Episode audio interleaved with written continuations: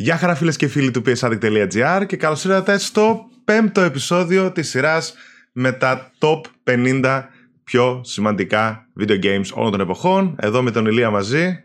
Γεια σου Ηλία. Χαίρετε σε όλους, να είστε όλοι καλά. Τι έγινε, φτάσαμε στο, στο τέλος; Φτάσαμε στο τέλος εσείως, στο τελευταίο επεισόδιο Α, της μάλλον. σειράς. Θα καλύψουμε Α, παιδιά τα τελευταία 10 παιχνίδια Ναι. χρονολογικά πάντα μιλώντας το οποίο Από το καλύπτουν 2007 από το, μέχρι 2000 από το 2017. 2005 βλέπω εδώ 2000, 2000... Ναι, ναι, ναι, ναι. Ε, Στην ουσία είναι από το 2005 που είναι το, το, το Guitar Hero. Το αλλάξαμε λίγο, ήταν στην προηγούμενη περίοδο, άρα Ναι, το ναι. αλλάξαμε για να έχουμε λίγο, λίγο καλύτερη ροή στα παιχνίδια, να μην πέσουν πολλά σε ένα...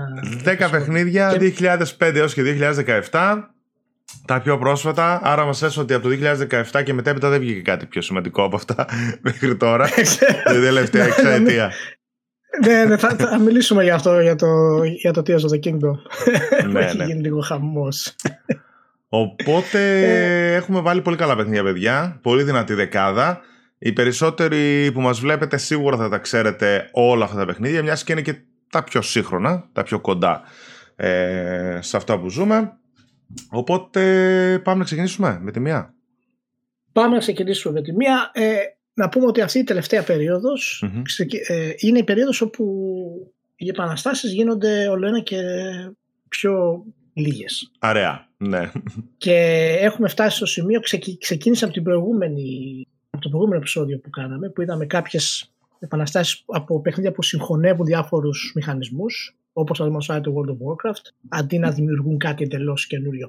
Τώρα έχουμε τα περισσότερα παιχνίδια ε, είναι ένα αμάλγαμα μηχανισμών που το φτάνουν σε ένα άλλο επίπεδο που δεν έχουμε ξαναφτάσει.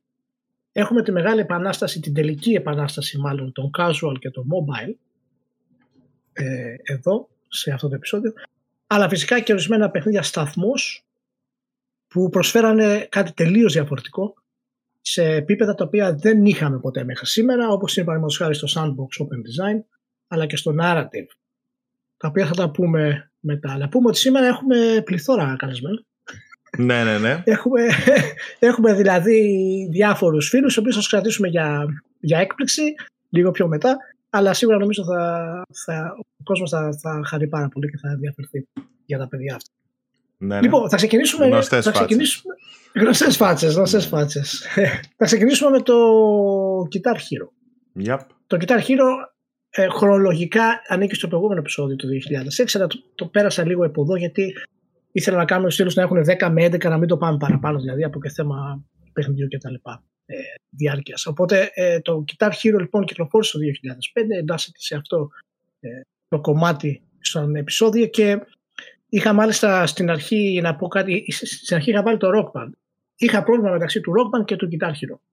Και όταν είχα μιλήσει με τον Ζήση για κανένα με τις εκπομπέ και του έστειλα τις τέτοιε, μου είχε πει ο Ζήσης, εσύ το Guitar Hero ε, είναι πιο σωστή επιλογή να το βάλεις στο, στο τέτοιο. Και ήταν αυτό που με έριξε στην ουσία να το, να, να το βάλω εν τέλει, γιατί ήμουν πολύ μπερδεμένος. Τώρα είχα μπλεχτεί εγώ με, τις, ε, με τους ορισμούς και όλα αυτά τα πράγματα. Και όντως το Guitar Hero είναι πολύ πιο σωστή επιλογή, να μπει ω σημαντικότερα, γιατί είναι το παιχνίδι που ξεκίνησε το, τα rhythm action παιχνίδια σε mainstream επίπεδο. Είχαμε φυσικά μέχρι τότε, έχουμε ξαναπεί, ε, προηγούμενα παιχνίδια όπως το Dance Dance Revolution που έχουν μπει στα Big Bang Games αλλά το Guitar Hero πραγματικά ε, ξεκίνησε ένα frenzy το οποίο κανένας δεν το περίμενε στη βιομηχανία.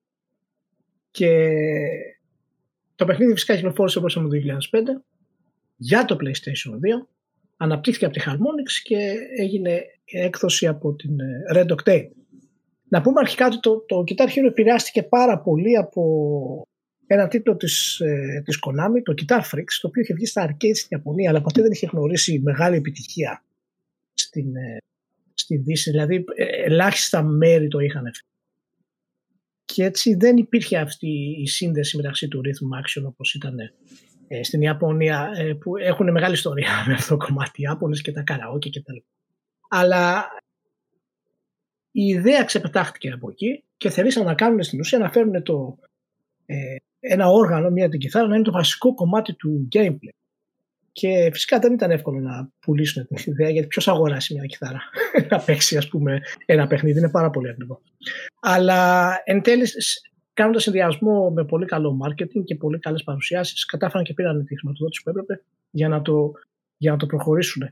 Και από εκεί και πέρα μετά κανένας δεν περίμενε ότι θα γίνει αυτό που έγινε. Το Guitar Hero άλλαξε αρχικά τον τρόπο με τον οποίο παίζουμε video games.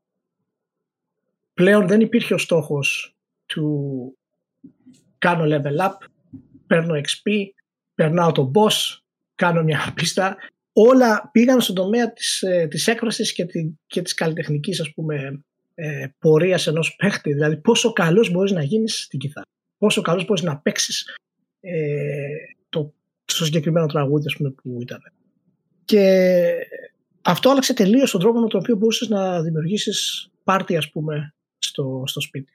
Όπως είπαμε, το, όταν το Wii Sports το ξεκίνησε αυτό, που έφερε καινούριο κόσμο ολοκληρωτικά, το Guitar Hero μας είπε ότι μπορείς να παίξεις video games κάνοντας μουσική.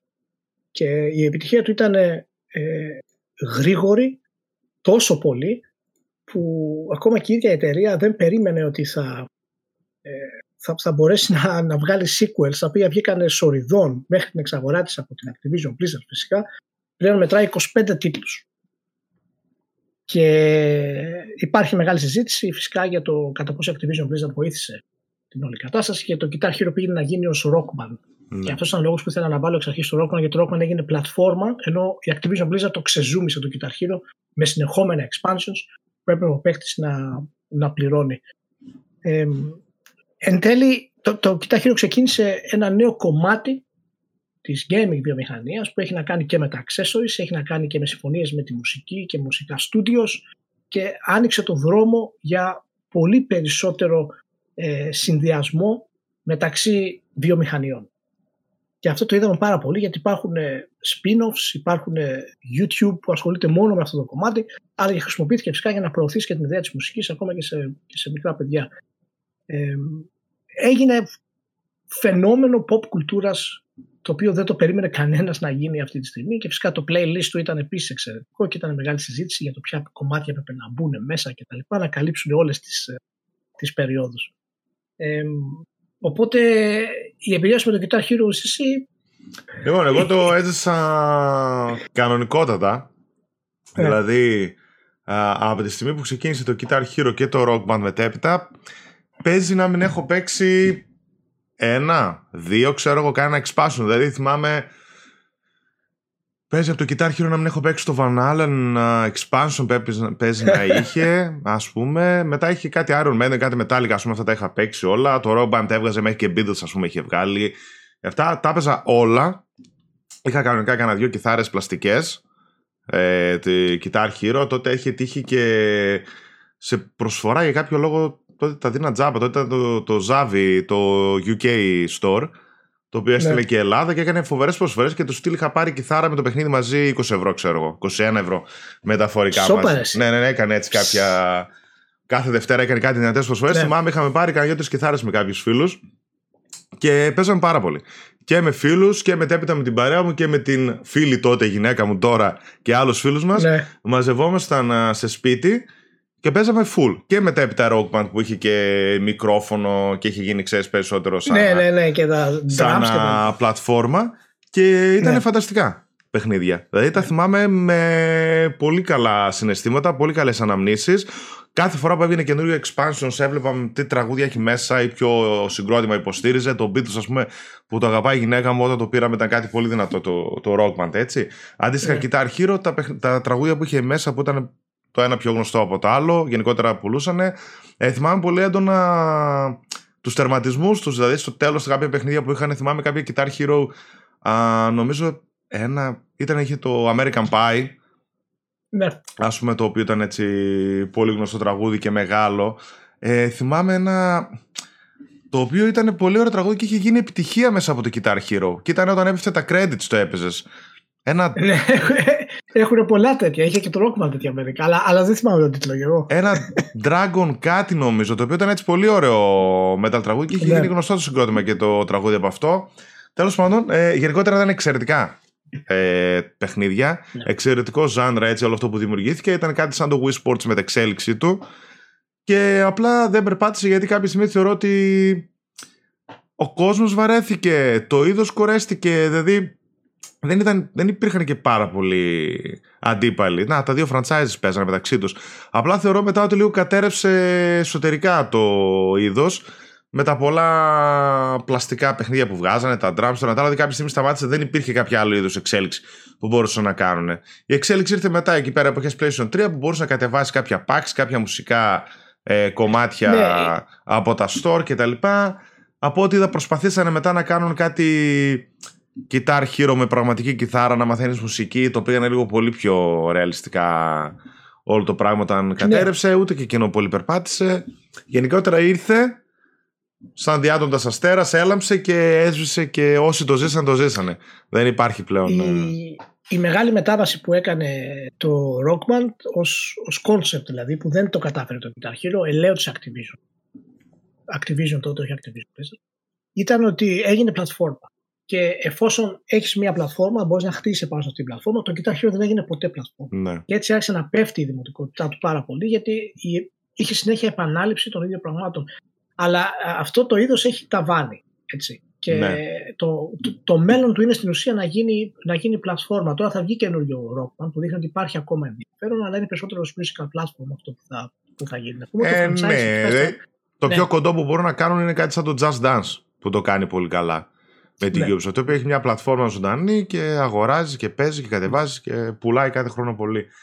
Ναι, δεν περπάτησε τόσο όσο θα ήθελα, αλλά Όχι, εκείνα τα όχι. χρόνια που ασχολιόμουν με το Guitar Hero και τα Rock Band τα θυμάμαι πολύ με καλή νοσταλγία. Ήτανε- Ήταν ωραία παιχνίδια, ωραίες Ναι, ναι. βραδιές. Ήταν, ήταν φοβερή εμπειρία γενικότερα και ε, έφερε πάρα πολύ κόσμο που δεν είχαν παίξει ποτέ ε, video games και μάλιστα Μπράβο. ναι. ακόμα και το εσωτερικό, το εσωτερικό σου τικ ως αρτίστας, ως rock artist Ναι, ναι, που ναι, ήθελες ναι, ναι. πάντα να ζήσεις και τα λοιπά ήταν πολύ έξυπνες οι, οι σχεδιαστικές επιλογές που είχαν όπως θα να βάλω το whammy στην κιθάρα όπου σε έκανε να αισθάνεσαι ότι ελέγχεις τον ήχο Ναι, και ναι, ναι, ναι, κάνεις ναι. το, το show σου και τα λοιπά. Και, το, δηλαδή ήταν- και τα μεγάλα επίπεδα δυσκολίας μετά ήταν πολύ καλά. Το να σε κάνουν, να σε πείσουν και καλά ότι ναι, παίζεις, ότι ας παίζεις πούμε, το λίγο καλύτερα. κανονικά. Ναι, ναι. Δεν ήταν ναι, ωραίο, ναι. όχι, μα και εγώ έπαιζα με φίλους μας που δεν έχουν καμία ιδέα από video games και παίζουν μονάχα βιντεοπαιχνίδια του στυλ έτσι. Wii Sports, Guitar Hero. Ναι, ναι, ναι. ναι, Τέτοια, ναι. ας πούμε, Είναι, είναι, online. είναι ακριβώς η, η μεγάλη στροφή που κάνει η βιομηχανία Ναι, πλέον ναι, και όχι. ανοίγεται σε, σε όλες τις αγορές. ίδρυσε μια βιομηχανία μόνο του και την έσβησε και μόνο του. Κάπως έτσι το, το βλέπω το πράγμα. και, και τώρα έχουμε τα, τα απόνερα. Ναι, ναι, Πρέπει ναι. να δούμε αν θα γίνουν καλά. Ωραία. Λοιπόν, πάμε από το Guitar Hero Μμμ. στο επόμενο μας παιχνίδι που είναι το Minecraft. Το, το Minecraft κυκλοφόρησε το 2009 δημιουργήθηκε από τον Marcus Notch Person και δεν χρειάζεται να εξηγήσουμε φυσικά την πορεία που είχε το Minecraft. Σήμερα είναι ο πιθανά πιο διάσημος τίτλος μαζί με το Fortnite στη βιομηχανία του Games. Είναι ο τίτλος με τις περισσότερες πωλήσεις στην ιστορία του video games. Έχει πουλήσει περισσότερες από 238 εκατομμύρια κόπιες ως ένας τίτλος. Δεν μιλάμε για σειρά, μιλάμε για έναν τίτλο με updates. Έτσι, δεν μιλάμε για σειρά Mario, όπου έχει Ναι. ξεπεράσει το ένα δις ας πούμε. Μιλάμε για έναν τίτλο. Και έχει ξεπεράσει τα 238 εκατομμύρια κόπιες και μέχρι από το, από το 2021 και μετά τα νούμερα των active players που έχει ξεπερνούν τα 140 εκατομμύρια. Τώρα το Minecraft είναι πολύ ειδική περίπτωση και παραμένει και σήμερα κάτι το οποίο είναι αμίμητο. Φυσικά είναι procedural generated. Χρησιμοποίησε όλα αυτά που είχαμε τα προηγούμενα χρόνια που είπαμε για το procedural generation στα παιχνίδια για να δημιουργήσει τους κόσμους που ήθελε να δημιουργήσει και από εκεί και πέρα είπε ότι εγώ δεν θα μπω μέσα στο να σχεδιάσω gameplay. Σχηματικά. Για πρώτη φορά ο σχεδιαστής λέει το gameplay θα το δημιουργήσουν ήδη οι υπεύθυνοι. Είχε τα συγκεκριμένα του modes, θα μπορούσες να, να μπεις να παίξεις, αλλά το τι θα κάνεις μέσα στο παιχνίδι, το πώς θα δημιουργήσεις το παιχνίδι, είναι στην ουσία επάνω στον παίχτη. Βασίζεται πάνω στον παίχτη. Είναι ο πρώτος πραγματικά sandbox τίτλος που έγινε mainstream. Είναι στην ουσία σαν να πήρες τα Lego και, τα, και το gameplay ας πούμε των video games και να έκανες ένα αμάλγαμα και να είπες πάρτο με ατελείωτες σχεδόν πιθανότητες. Το Minecraft έγινε φυσικά τεράστια επιτυχία. Ε, στηρίζεται πάνω σε physics τα οποία έχουν επηρεάσει τη βιομηχανία μέχρι και σήμερα και το Tears of the Kingdom, παραδείγματος χάρη, βασίζεται πάνω στο concept του Minecraft σε μεγάλο βαθμό. Και από εκεί και πέρα τίποτα δεν μπορούσε να το σταματήσει γιατί δεν έχει και ηλικιακό όριο. Άλλαξε τον τρόπο δηλαδή που σχεδιάζουμε κόσμους, γιατί οι παίκτες μπήκαν μέσα και σχεδιάζονται κόσμο. Άλλαξε τον τρόπο με τον οποίο χρησιμοποιείς το ίδιο το σχεδιασμό του παιχνιδιού για να κάνεις διαφορετικά πράγματα. Άλλοι χτίζανε σπίτια, άλλοι χτίζανε σπηλιές, άλλοι παλεύανε τα ζόμπις. Είχε κοόπ για να μπορέσεις να χτίσεις διάφορα μεγάλα ας πούμε, κάστρα ή σπίτια για να μπορέσεις να έχεις τα ζώα σου και τα ζώα αυτά να τρέφονται με την τροφή που τους δίνεις. Το gameplay δηλαδή, το ίδιο το gameplay ήταν sandbox ολοκληρωτικό.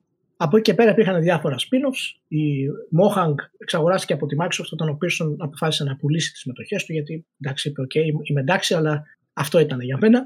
Και έγινε, μια ε, έγινε και ένα set, set for life. Δεν... Ναι, έγινε μια Δύο δις νομίζω, και... αν θυμάμαι καλά, εξαγορά κάπου τόσο. Ναι, ναι, ναι, ναι. Ήταν πραγματικά πολύ υψηλό το επίπεδο ε, για τότε. Και από εκεί και πέρα το, το Minecraft έδωσε τα εχέγγυα για το πώς κάνουμε στην ουσία την, το early access στα παιχνίδια.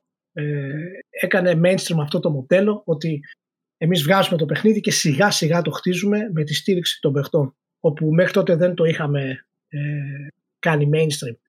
Το Minecraft έδωσε και αυτό το κομμάτι καθώς ε, οι παίχτες άρχισαν να το στηρίζουν όλο και περισσότερο γιατί έδωσε και δυνατότητα να δημιουργούνται mods μέσα στο, στο παιχνίδι.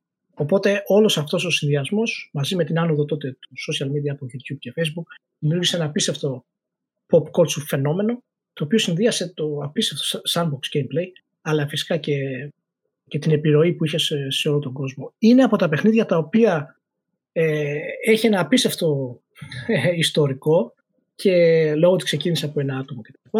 Αλλά αυτό που έκανε, ένα από τα βασικά πράγματα, έδειξε ότι υπάρχουν video games η δύναμη των οποίων είναι πάνω από πλατφόρμες. Όταν η Microsoft αγόρασε τη Mohan Studios, δεν μπορούσε να το κάνει.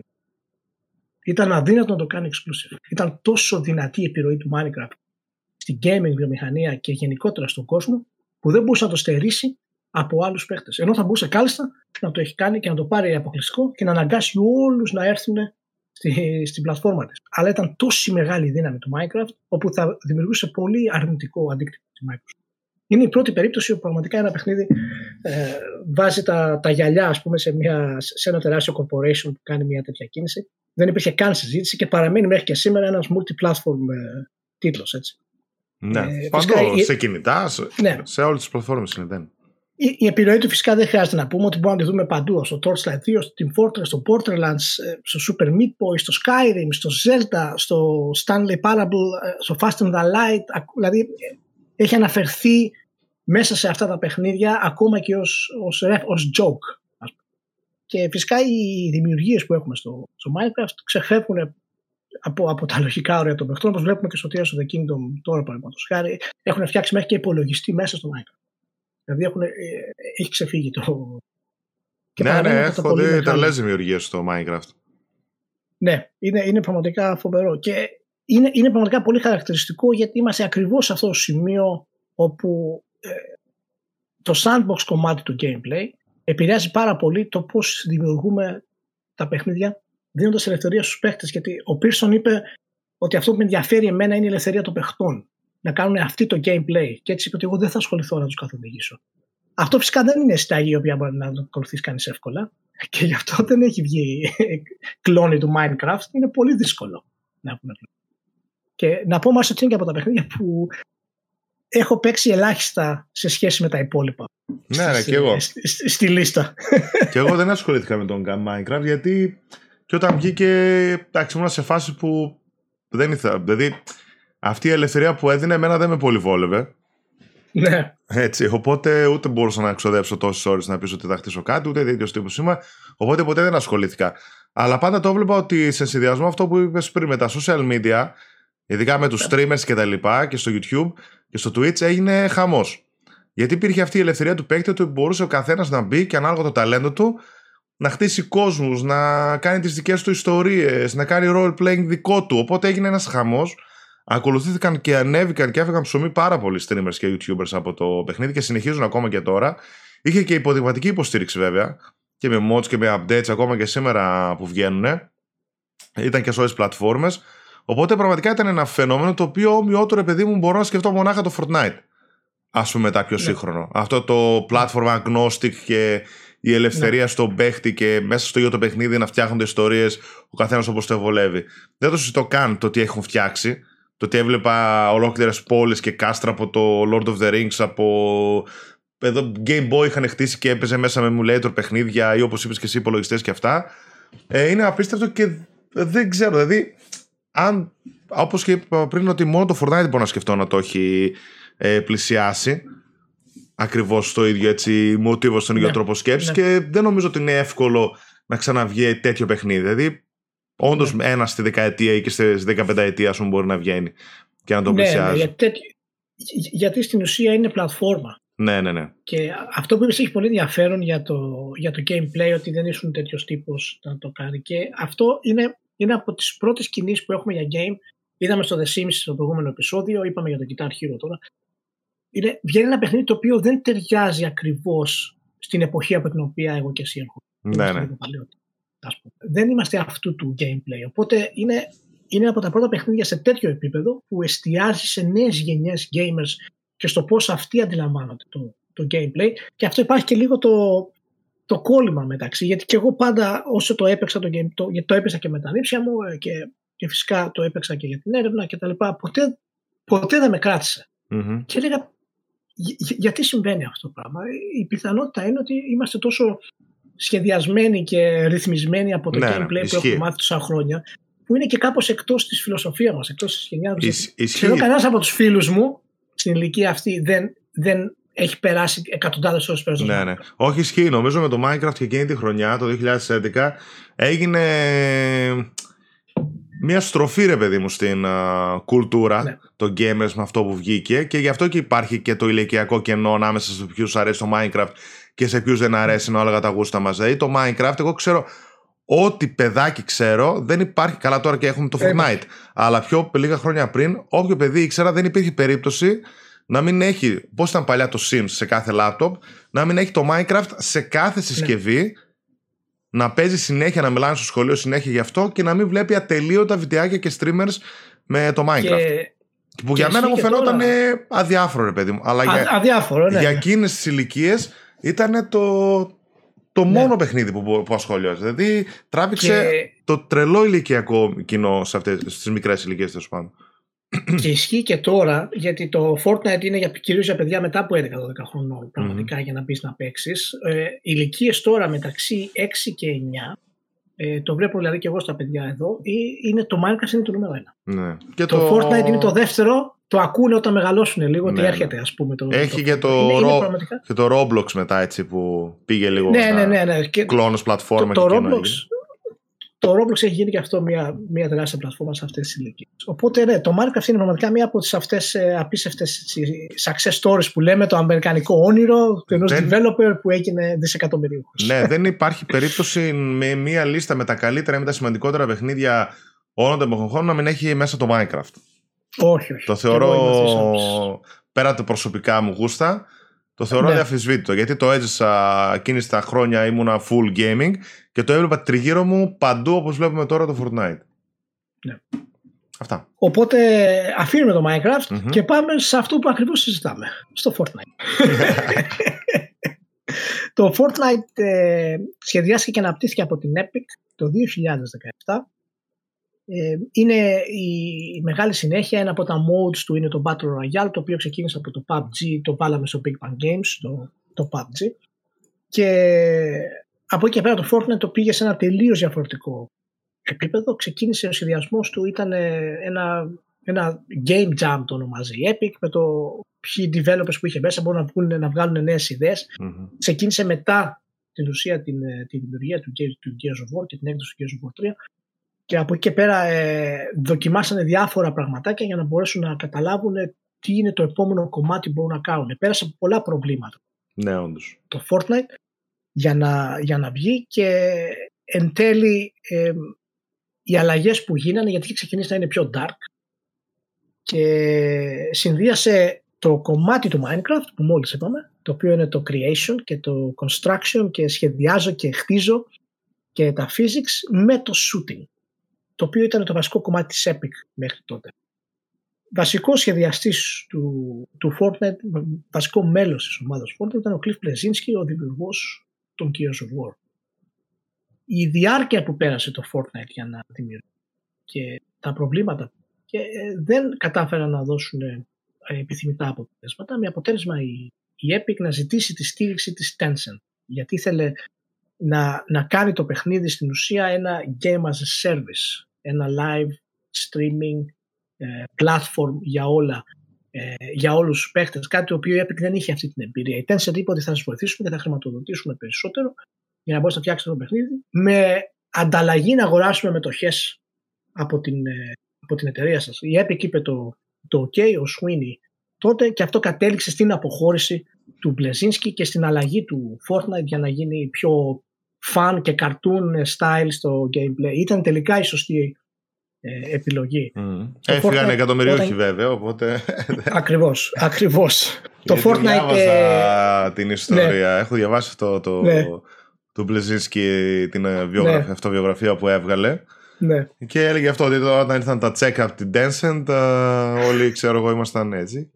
Εντάξει, εν τέλει έφυγε αυτός, ήταν άλλης κοπής designer. Άλλες κοπής, ναι.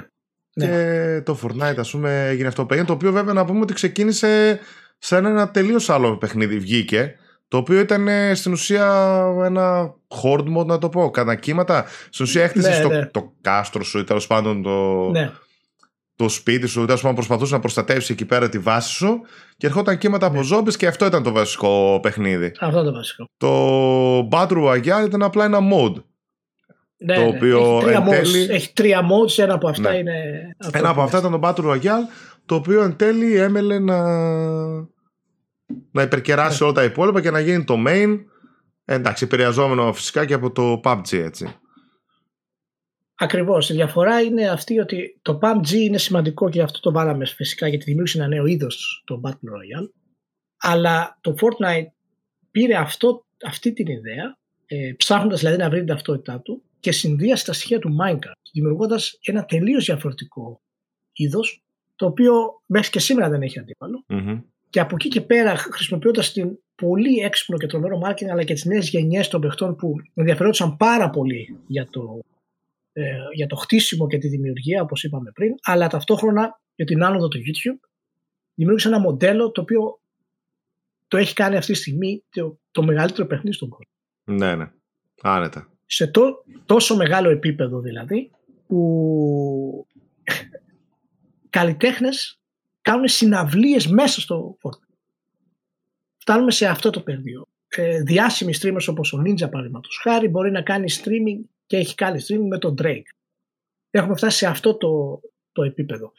Το, ο συνδυασμός αυτού του χτισήματος, των physics και το, του sandbox gameplay και του design του shooting ήταν αυτό που έλειπε από το Minecraft για να μπορέσει να, να κάνει αυτό το κομμάτι. Βέβαια το Minecraft είχε άλλη λογική. Το Fortnite είπε ότι εμείς θέλουμε και τον παραδοσιακό σχεδιασμό του shooting για να έχουμε τον ανταγωνισμό, αλλά και το sandbox του πώς θα δημιουργήσουμε ε, τα πράγματα ε, μέσα στο, στο παιχνίδι και τι μπορεί να κάνει ο παίχτη.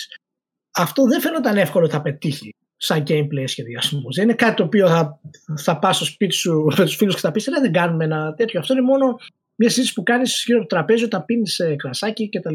Αλλά το να πετύχει αυτό το κομμάτι και να γίνει ε, αυτό που έχει γίνει σήμερα ήταν πραγματικά ε, μια στιγμή που γιγάντωσε τη βιομηχανία σε τέτοιο επίπεδο προσφέροντας εξαιρετικό gameplay, εξαιρετικό σχεδιασμό, ένα online persistent κόσμο και ταυτόχρονα sandbox.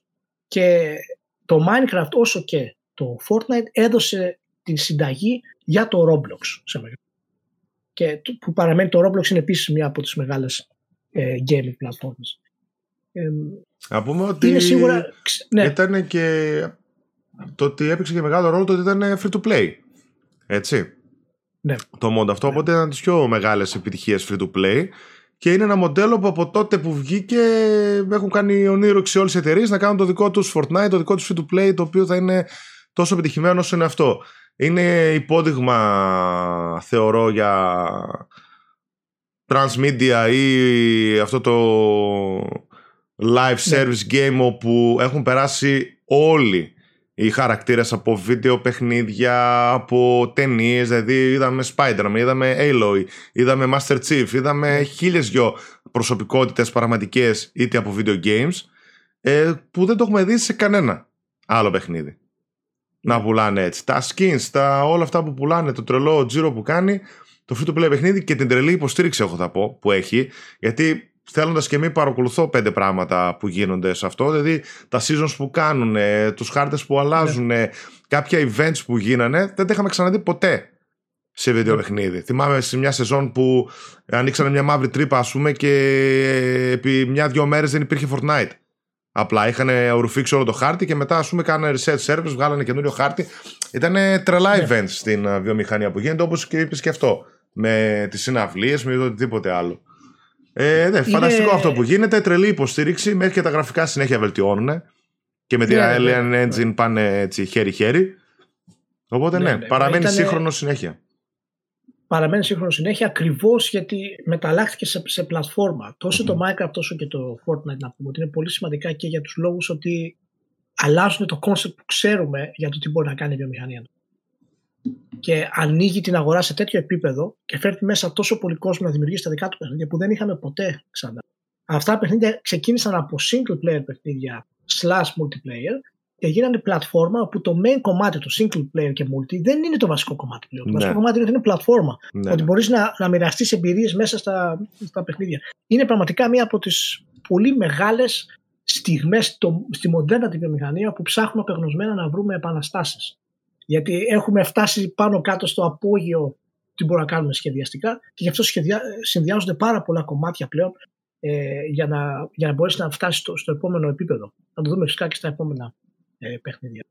Ε, πάντως το Fortnite παραμένει μέχρι και σήμερα, όπως είπαμε, το μεγαλύτερο παιχνίδι στο, στον κόσμο. Έχει τρομερή απήχηση στη νεολαία, κυρίως στους εφήβους και είμαι πολύ περίεργος να δω ποιο θα είναι το επόμενο βήμα της Epic. Να πούμε ότι η Epic φυσικά τους, τα πρώτα χρόνια που είχε βγει το, το Fortnite ε, έφερνε έσοδα πάνω από 500 εκατομμύρια το μήνα. Δηλαδή. Το μήνα. Έτσι, και φυσικά η αξία του παιχνιδιού αυτή τη στιγμή μετρέται σε δις. Ναι, ναι. Οπότε θα έχει πολύ ενδιαφέρον να δούμε τι θα κάνει από εδώ και πέρα η, η Epic αναφορικά με το, με το Fortnite ας πούμε και εάν όντως έχει ταβάνει και πού μπορεί να πάει μετά από, μετά από αυτό. Ίσως, ίσως πάμε στο Metaverse. Ναι, που... πάντως είναι το, είναι το πρώτο δείγμα πραγματικού ναι. και επιτυχημένο έτσι Metaverse που μπορούμε να πούμε ναι. με όλα αυτά που συμβαίνουν, τους χαρακτήρες που περοβγαίνουν με τα ναι. events που γίνονται έδωσε, ε, έδωσε τις βάσεις για το, για το Metaverse. Και συνεχίζουμε με το επόμενό μας παιχνίδι, στο οποίο έχουμε καλεσμένο τον κύριο Παύλο Παπαπαύλο. Ο κύριος Παύλος Παπαπαύλο, τα είπα και πριν, αλλά τα ξαναλέμε δεύτερη φορά, είναι από τις θρηλυκές φυσιογνωμίες του gaming στην Ελλάδα σε όλα τα επίπεδα. Είτε έχει να κάνει με αμυγός δημοσιογραφία, είτε έχει να κάνει σε εταιρικό επίπεδο. Είναι φυσικά θρηλυκός ο αρχισυντάκτης του GamePro, όπου μαζί αλλάξαμε πάρα πολλά εκείνη την εποχή και συνδημιουργός και συνδιοκτήτης, διευθυντής σύνταξης στο intern.gr, από τα πιο επιτυχημένα ελληνικά site στην Ελλάδα και φυσικά ε, παρουσιαστής και παραγωγό στο, στο Gamer One, στην Cosmote TV. Τον Παύλο τον ήθελα να το φέρω για δύο λόγους. Και γι' αυτό, για δύο τα παιχνίδια τον είχα δηλαδή ειδικά καλεσμένο. Το ένα παιχνίδι είναι. Για άλλο ήταν, αλλά τέλος πάντων δεν προλάβαμε. Δεν ναι, όχι, ναι, ναι, ναι. ναι, ναι, για αυτό το επεισόδιο θέλω να πω. Σε, σε ήθελα αυτά τα δύο παιχνίδια. Γιατί αυτά τα δύο παιχνίδια θα μιλήσουμε με τον Παύλο. Συνδυάζουν τα δύο κομμάτια στα οποία ο Παύλος είναι expert. Στο ένα κομμάτι είναι φυσικά το μέσο κομμάτι της βιομηχανίας και το άλλο είναι πραγματικά το, το, το gameplay, το ουσιαστικό gameplay της βιομηχανίας όπου το έχει δει από την αρχή που ξεκινήσαμε στην ουσία ως βιομηχανία. Οπότε θα ξεκινήσουμε μιλώντας για το Angry Birds όπως είπα, έχουμε ήδη μιλήσει για το Fortnite και το Minecraft που είναι φυσικά ε, και το Guitar Hero που στην μοντέρνα εποχή έφεραν τη βιομηχανία μας σε τελείως άλλο κοινό. Άλλαξαν πάρα πολύ το, το design γενικότερα και φτάνουμε έτσι στο τελευταίο μεγάλο mainstream κομμάτι που κλείνει την, την επανάστασή μας, το οποίο είναι στα mobiles. Όπου το Angry Birds κυκλοφόρησε το 2009 και σηματοδοτεί πραγματικά το, την έκρηξη της mobile gaming βιομηχανίας σε επίπεδο το οποίο πραγματικά ναι, μεν ήταν αναμενόμενο, αλλά το Angry Birds το θέτει σε βάσεις πολύ ρεαλιστικές. Παύλο, γιατί το, το, το, το Angry Birds πιστεύεις είναι τόσο σημαντικό ε, γενικότερα για την εξάπλωση του mainstream κομμάτιου της βιομηχανίας; Κοίταξε να δεις. Το κομμάτι του mobile gaming είναι πολύ περίεργο για δύο λόγους. Ο πρώτος και βασικότερος είναι ότι δεν είχαμε πολύ σημαντικές κυκλοφορίες στα games. Δηλαδή, θυμόμαστε όλοι ότι πριν μπούμε στη διαδικασία να φτιάχνουμε mainstream παιχνίδια και να πιάσουν τόσο κοινό, αυτά που παίζαμε στο κινητό ήταν κάτι αστεία παιχνίδια, τύπου φιδάκι. Δηλαδή, εγώ θυμάμαι κάποια στιγμή σε παλαιότερα κινητά προσπαθούσαμε να παίξουμε Prince of Persia και σερνόταν γιατί ήταν σε Java τότε. Ήταν τραγική κατάσταση τέλος πάντων των παιχνιδιών. Και κάποια στιγμή η Rovio εμφανίζεται με ένα παιχνιδάκι το οποίο ξέρεις είναι τόσο χαζό εντός εισαγωγικών και τόσο απλοϊκό. Που λες, ρε παιδί μου, θα κάτσω να παίξω. Ξέρω, έχω 5-10 λεπτά, ξέρω, εγώ θα κάτσω να παίξω. Και το, το 5 λεπτά θα κάτσω να παίξω, ας πούμε, δημιούργησε μια βιομηχανία και μια, μια εταιρεία που η οποία έγινε τερατώδης. Ε, απλά με ένα παιχνίδι το οποίο βασίζεται στα physics. Ναι. Είναι ένας και... τίτλος ο οποίος είναι ξέρεις, υπερβολικά απλοϊκό στο gameplay του. Ασχέτως αν οι μηχανισμοί από ένα σημείο μετά αρχίζουν και ενισχύονται πάρα πολύ, αλλά ναι. παίζει πάρα πολύ ρόλο η φυσική και από την πλευρά του παίχτη. Και εδώ συνδυάστηκε με το επόμενο παιχνίδι αυτό η φυσική, αλλά τέλος πάντων. Ε, ε, η φυσική στο κομμάτι του, του Angry Birds παίζει πάρα πολύ μεγάλο ρόλο γιατί δεν είναι μόνο απλά παίρνω το πουλί, το βάζω στη φεντόνα, το πετάω ή το εκτοξεύω σε σημείο. Πρέπει να ξέρεις σε ποιο σημείο το εκτοξεύεις. Δηλαδή δεν είναι, από ένα σημείο και μετά δεν φεύγει το παιχνίδι από το ότι εντάξει, okay, θα παίξω δύο λεπτά. Είναι σε φάση ότι ναι. πώς πρέπει να το κάνω για να γίνει σωστά. Ένα από τα, από τα βασικό στοιχείο λοιπόν που και, και εγώ συμφωνώ είναι, είναι αυτό που λες είναι το physics κομμάτι που ήταν ανέκαθεν ένα πολύ hardcore κομμάτι mm. gaming ε, physics ξέρω εγώ και sounds και pinpoint ε, ακρίβεια και τα λοιπά τα οποία είδαμε στις προηγούμενες εκπομπές ας πούμε το Deus Ex και το System Shock ε, όχι το System Shock δεν ήταν μέσα το Thief ήταν αλλά ε, το, το Angry πήρε αυτούς τους μηχανισμούς το physics και είπε και να δεις όπως κάνει το Minecraft όπως κάνει το Fortnite εγώ θα τους δώσω στον κόσμο σε κινητό και θα τους κάνω επιτυχημένους. Είναι πολύ... Πολλοί κόσμοι πολλές φορές λέει σιγά το παιχνιδάκι και σιγά το τέτοιο. Δεν μπορούν να καταλάβουν πόσο σημαντικό και δύσκολο είναι να πετύχεις μια τέτοια ισορροπία hardcore μηχανισμό σε mainstream επίπεδο και να πιάσει. Έτσι, γιατί ήταν συνδυασμός και του art, ήταν συνδυασμός και του humor ναι, που το ναι. έκανε ας πούμε, να είναι ε, τόσο διαδεδομένο. Να πω και κάτι άλλο, Ηλία. Δεν είναι μόνο αυτό. Είναι θέμα και πώς συμμετέχει ο παίχτη στη δράση. Δεν έχεις χειριστήριο. Παίζεις με την οθόνη αφής. Είναι πολύ πιο ατσούμπαλος ο τρόπος, να το πούμε ναι. εντός εισαγωγικών, του να ναι. παίζεις με οθόνη αφής. Ναι. Δηλαδή, είναι... στο χειριστήριο μπορείς, ξέρουμε σιγά σιγά με τους αναλογικούς μοχλούς, mm. έχουν εξελιχθεί τα πράγματα και μπορείς να το πας πολύ χαλαρά, να, να, να ρυθμίσεις σωστά την κίνηση εκεί που θες να παίξεις, όπως θες να παίξεις. Δηλαδή, σου λέω, έπαιζα πρόσφατα Puzzle Bob στο Switch, ένα που ναι. βγήκε τώρα, το οποίο ρε παιδί μου, εντάξει, okay, δεν, δεν έχει τέτοιο επίπεδο, αλλά στην ακρίβειά του ότι μπορείς σιγά σιγά το μογλό να τον κινήσεις, να στρέψεις σιγά σιγά το βελάκι εκεί που θες, για να ρίξεις εκεί που θες τη φουσκίτσα. Στο Angry Birds, ας πούμε, αυτό θα το κάνει πιο εύκολο. Καταφέρανε και το κάνανε mainstream με την οθόνη αφής που είναι ακόμη πιο δύσκολο. Πολλές φορές εντάξει, μπορεί να πεις, Έλα, θα παίξω λίγο, θα κάνω μια έτσι, ό,τι πέσει.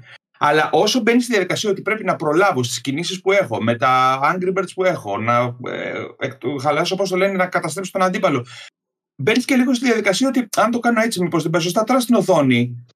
Και πρόσεξε, μιλάμε και για περιβάλλον, παιδιά, το οποίο είναι πολύ σημαντικό αυτό στο κομμάτι του mobile gaming, που δεν είναι όλες οι συσκευές ίδιες. Δηλαδή, ένα τηλέφωνο με μία οθόνη με καλή απόκριση, με ένα οθόνη, ξέρω εγώ, των 150 ευρώ, με ένα τηλέφωνο των 150 ευρώ, μπορεί να προσφέρει και τελείω διαφορετικό επίπεδο δυσκολία βασικά. Η εμπειρία πάνω ναι. κάτω είναι η ίδια. Εντάξει, μπορεί να μην είναι τόσο smooth, αλλά ακόμη και στο gameplay η διαφορά ανάμεσα στο hardware είναι σημαντική. Δηλαδή, ένα τηλέφωνο σου των 100-150 ευρώ μπορεί να ζορίζει ακόμη για Angry Birds να παίξει τη προκοπής.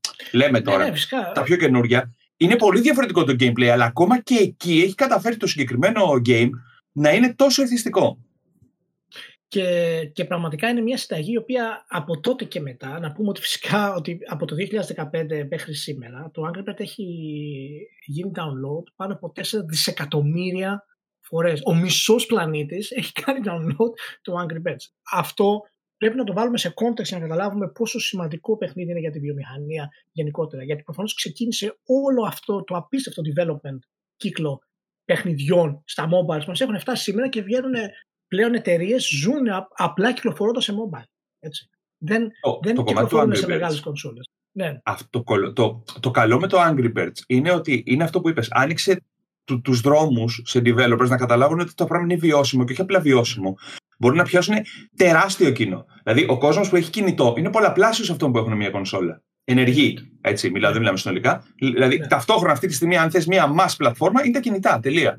Ναι, ναι, τελεία. Κινητό έχουμε όλοι. Ένα απλό παιχνίδι τύπου Angry Birds μπορεί να παίχτει παντού. Δεν σου είπα τώρα να πάω παίξει το κινητό παιχνίδι τύπου God of War, ας πούμε, ή κάνα παιχνίδι με κανένα ανοιχτό κόσμο που θα διαλυθούν τα πάντα.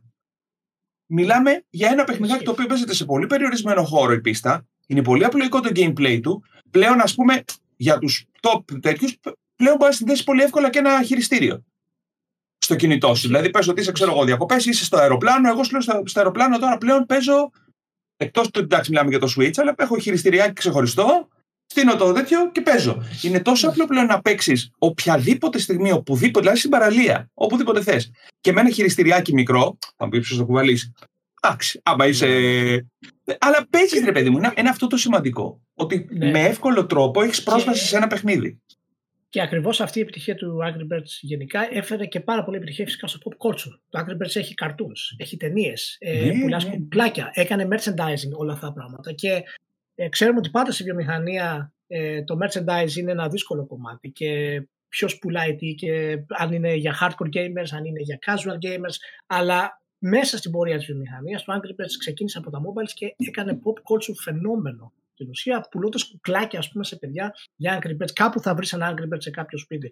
Και όλα αυτά βοηθούν πάρα πολύ τη, τη βιομηχανία να, να εξελιχθεί. Και γι' αυτό το Angry Birds λοιπόν είναι ένα από τα βασικά παιχνίδια και θα δούμε πόσο έχουμε, είμαστε στην περίοδο που τα physics έχουν πλέον τη μεγάλη τους επανάσταση όπως είχαμε με το Minecraft, είπαμε με το Fortnite, τώρα με το Angry Birds και τώρα θα πάμε στο επόμενο μας παιχνίδι. Ε, να πω κάτι εγώ για το Angry Birds. Α, ναι, ναι, πιστεύω ότι ήταν πολύ. Τώρα, ή τυχερό ή πολύ διαβασμένο το γεγον... ε, ηρώβιο τέλος πάντων.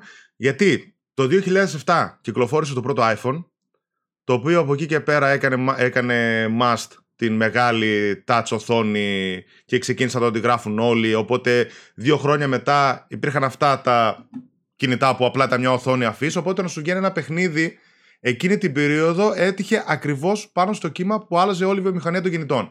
Από εκεί που ήμασταν όλοι με πληκτρολόγια και όλα τα άλλα, έτυχε μόνο το touchscreen. Και μπορούσε να δουλέψει μόνο με ένα δάχτυλο το παιχνίδι αυτό. Το οποίο συνδύαζε αυτό που είπες και εσύ, το humor, τα physics, τα διαφορετικά Angry Birds, ξέρω εγώ, όλα το art style. Και έκανε αυτό με τα physics που εμένα, πούμε, αυτό που μου άρεσε πάρα πολύ ήταν όχι μόνο με ποιο πουλί και πού θα χτυπήσω, είναι ότι έβλεπες κάτι, ας πούμε, το θυμάμαι αντίστοιχα μου άρεσε π.χ. στο Burnout το ότι μπορείς να χτυπήσεις κάτι και να βλέπει πώς καταραίει όλο και πώς μπορεί το ένα να παρασύρει κάτι άλλο, κάτι άλλο, κάτι άλλο και μετά από 5-6 κινήσεις θα σκοτώσει ένα πουλάκι. Δηλαδή, ένα γουρνάκι μάλλον. Δηλαδή έχει αυτό ναι, το, ναι. το gameplay ας πούμε, που σου άρεσε και λίγο η ναι. τύχη μέσα που έβλεπες και σε 60 ρε.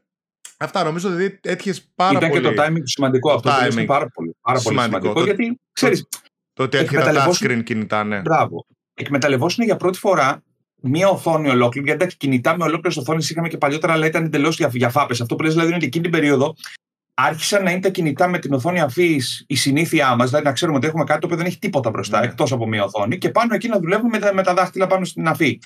Παλιότερα είχαμε και κάτι με πενάκια, είχαμε και κάτι Sony Ericsson, κάτι άλλο, ναι, ήταν ναι. της πλάκας. Ναι, Εκείνη, ναι, ναι. μπράβο, αυτό που είπες ακριβώς. Δηλαδή, έπιασε το iPhone το trend, ακολούθησαν και άλλες εταιρείες γιατί είδαν από εκείνη την εποχή που δεν τους συζητάμε, αλλάζουν τα τηλέφωνα ναι, από τη στιγμή της κυκλοφορίας του iPhone και πιάσανε το timing ακριβώς. Ήταν πάρα πολύ σημαντικό αυτό που είπες. Ναι, είναι ακριβώς αυτός. Ναι. Είναι ακριβώς αυτό το timing που, που λέει ο Ζήσης είναι το πώς έφερε mm. τη βιομηχανία του hardware, το mobile, με τη βιομηχανία του software του gaming και δημιούργησε ένα απίστευτο, απίστευτο σημείο. Ε, και από εκεί και πέρα είχαμε φυσικά ντόμινο, έτσι. Δηλαδή, η εξέλιξη της mobile βιομηχανία είναι. Άλλο ένα παράδειγμα, αν θυμάστε, το Flappy Bird. Το οποίο απλά πατούσε ένα κουμπάκι για να κάνει λίγο πάνω το πουλί και είχε γίνει μανία. Ναι, ναι, εκείνο, ναι, έτσι, που ήταν ό,τι πιο απλοϊκό, ξέρω εγώ, παιχνίδι. Που το κατεβάζανε το store, ας πούμε, γιατί. Ναι, ναι. Και μάλιστα ναι. τώρα είναι σε συζητήσεις ε, από τον Απρίλιο και μετά για να εξαγοραστεί από τη ΣΕΓΑ στο ποσό των 775 εκατομμυρίων ευρώ. Τώρα, αυτό που τώρα είναι Πού θα βρεις έκανα χρήματα, αυτά δεν θέλω να πω, αλλά τέλος πάντων δεν ξέρω. αλλά δεν ξέρεις. Δεν ξέρεις ποτέ. Μη συμφωνήσουμε για εξαγορέ. Μπορούμε να πάμε Θα τα κρίσουμε αυτή την περίοδο με τις εξαγορές Ναι, δεν γίνεται. Λοιπόν, αφήνουμε το Angry Birds και πάμε στο άλλο άκρο, το οποίο πάλι βασίζεται στα physics, το οποίο είναι το Breath of the Wild. Λοιπόν, το Breath of the Wild κυκλοφόρησε το 2017 από την αγαπημένη μας ε, Nintendo και ήταν μια στιγμή όπου ο Χιντεμάρο Φουτζιμπαγιάση και ο Αονούμα αποφάσισαν ότι το Twilight Princess ήταν πολύ περιοριστικό. Θέλουμε να δημιουργήσουμε κάτι τελείως διαφορετικό. Και όπως γίνεται συνήθως στην Nintendo, τους λέει κάντε το και δεν μας ενδιαφέρει τι να κάνετε και, και προχωρήστε με την ανάπτυξη. Το αποτέλεσμα ήταν το, το Breath of the Wild να θέσει νέα στάνταρ στο open world και στο sandbox gameplay και να θεωρείται και από τα καλύτερα παιχνίδια όλων των εποχών, όχι μόνο από τα πιο σημαντικά παιχνίδια όλων των εποχών. Και ήδη είδαμε τις επιρροές του ακόμα και στο Elden Ring, το οποίο είναι πάρα πολύ σύντομο, αλλά και σίγουρα θα δούμε πολύ περισσότερες στο πώς ε, πλησιάζουν το open world. Ε, το είδαμε και θα μιλήσουμε και το, για το Tears of the Kingdom φυσικά. Μίλησα με τον Παύλο. Παύλο, το Breath of the Wild ε, είναι μία από τις Nintendo στιγμές όπου επαναπροσδιορίζει τη βιομηχανία με την ίδια σειρά Όπως είχε κάνει με το Ocarina of Time, όπως είχε κάνει με το πρώτο Legend of Zelda, κάτι το οποίο δεν συμβαίνει ιστορικά στη βιομηχανία, μία σειρά να ορίζει τη βιομηχανία σε πολλαπλές εποχές. Ποιο ήταν αυτό για σένα του Breath of the Wild, το οποίο ήταν το σημαντικότερο κομμάτι; Ε, εγώ θα σου κάνω, θα κάνω μια παρένθεση εδώ, διότι όταν μου mm. θα μιλήσουμε για τον Breath, λέω γιατί δεν μιλάμε για το Tears. Γιατί το Tears είναι καλύτερο. Και είχαμε, θα μιλήσουμε, θα μιλήσουμε. Ναι, ναι, Κοίταξε εγώ και με το Breath of the Wild, αλλά και με το Tears που αυτή την περίοδο έχω σαπίσει πραγματικά, έρχομαι σε στιγμές που νομίζω ότι βλέπω, δηλαδή η εμπειρία που βιώνω είναι η εμπειρία που έζησα όταν έπαιξα πρώτη φορά με το Mario 64. Δηλαδή, λες ρε παιδί μου ότι υπήρχε αυτό το είδος, έτσι, ένας ανοιχτός κόσμος με ένα χαρακτήρα μέσα, αλλά τις περισσότερες φορές ήταν σε φάση πήγαινε εκεί, πήγαινε εκεί, πήγαινε εκεί, πήγαινε εκεί, ένα άδειο πράγμα, απλά να σε στέλνει να κάνεις ταξίδι. Αυτό ότι ξεκινάς και την ώρα που είναι να πας από το σημείο Α στο σημείο Β, θα δεις δύο λύκους να παίζουν θα δεις ένα κάμπ εχθρών το οποίο κάθε φορά που θα παίξεις ήταν διαφορετικό όταν πας να το αντιμετωπίσεις. Είναι πραγματικά, σε βάζει ρε παιδί μου, έχεις αυτή την αίσθηση ότι συμμετέχεις σε μια εμπειρία. Είναι η μουσική που τον δίνει το παιχνίδι. Είναι όλο αυτό το καρτουνιζέ στυλάκι. Δηλαδή, πολλές φορές κάποιοι που δεν γνωρίζουν την Nintendo το κοροϊδεύουν αυτό. Σου λέει ρε παιδί μου, ξέρω εγώ, με αυτό το στυλάκι, το καρτουνιζέ, το παιδικό, το OK, το πώς. Yeah. Ναι δεν μπορεί να συλλάβει άνθρωπος αν δεν παίξει πάνω από τρει-τέσσερι ώρες, ξέρεις, να μπει λίγο στον κόσμο και στο πετσί της ιστορίας. Να καταλάβει τι είναι ο Link, τι είναι η Zelda, να καταλάβει τι είναι οι εχθροί. Δεν μπορεί να μπει σε αυτή την οτροπία. Στα παιχνίδια Μάριο, ας πούμε, η λογική ότι ο καλός Μάριο, ο κακός Μπάουζερ, ψιλοπερνιέται στο χαβαλέ. Εδώ μιλάμε για κάτι πολύ πιο βαθύ. Και νομίζω ότι αυτή η ελευθερία και αυτή η ζωή που έχει ο κόσμος των τελευταίων δύο Zelda παιχνιδιών, νομίζω πολύ δύσκολα μπορεί να το δούμε αλλού έχει ταυτόχρονα την παιδικότητα του, του ύφους του οικαστικού και την ίδια στιγμή έχει τέτοιο βάθος στο gameplay, τέτοια ελευθερία στον κόσμο. Θυμάμαι το είχε γράψει ο Μάνος ο Βέζος στο, στο review που είχαμε βάλει για τον Breath of the Wild ότι έχει αυτό το πράγμα ρε παιδί μου το Zelda ότι είσαι σε ένα δέντρο μπροστά, έχει ένα μήλο μπροστά, στο παίρνεις, έχει ένα μήλο πιο πάνω. Αν πηδήξεις, θα το πιάσεις. Αν χτυπήσεις το δέντρο, θα πέσει το μήλο. Άλλοι developers σε αυτή τη φάση δεν θα βάζουν καν εκεί μήλο. Θα το βάζουν στο ύψος του, του, του, χαρακτήρα να τελειώνουμε να πάει στο επόμενο. Ναι. Βλέπεις πράγματα τα οποία εξελίσσονται στον κόσμο. Ε, θα σου πω κάτι άλλο επίσης χαρακτηριστικό. Αυτό, ε, παίζω το, την ίδια περίοδο και το αντίστοιχο. Το συνέβη και στο Breath συμβαίνει και τώρα στο Tears of the Kingdom. Παίζουμε δύο άνθρωποι ταυτόχρονα στο ίδιο σημείο και επίτηδες εδώ και μια εβδομάδα μιλάμε κάθε βράδυ με το που τελειώνουμε. Αυτό που έχει ζήσει ο Α με αυτό που έχει ζήσει ο Β μπορεί να ματσάρονται στο 10%. Είναι απίστευτο αυτό το πράγμα. Ε, ναι. Και σου λέω, βλέπω ότι το έχουν πάρει και το έχουν εξελίξει περαιτέρω και στο καινούριο. Πέσαμε, ξέρω εγώ, πήγαμε 15 άνθρωποι πριν κυκλοφορήσει το, το Breath, το Tears, που δεν είχε βγει τίποτα, δεν υπήρχαν οδηγοί και παίξαμε μία αποστολή. Και ο καθένας την αντιμετώπισε εντελώς διαφορετικά και μας δείχνει η Nintendo μετά έναν άλλο τρόπο. Δηλαδή να βάλεις ένα πύραυλο κάτω, να το ξεφύγει ψηλά από ψηλά με τα βέλη να ρίχνεις. Και λες, ρε φίλε, δεν γίνεται. Να μην το έχω ναι. σκεφτεί. Κατάλαβες; Είναι αυτή η φάση. Είναι... Όλα, ας πούμε, που βλέπεις, να του πετάξω μια βόμβα, να την άξω. Να του ρίξω ένα τόξο. Αυτό που ήταν. Ναι. Ναι, αυτό που ήταν, αυτά που λες φυσικά είναι πάρα πολύ σημαντικά και είναι η αιτία που το Breath of the Wild ε, και συνέχεια το Tears of the Kingdom ε, θέτουν νέα standards στον ίδιο τους τον εαυτό. Το οποίο είναι εξωπραγματικό για μια σειρά να κάνει σε τέτοιο επίπεδο. Το Breath of the Wild όταν είχε κυκλοφορήσει ε, η, όλος, ο, όλη η συζήτηση για τους ανοιχτούς κόσμους ήταν στη Δύση.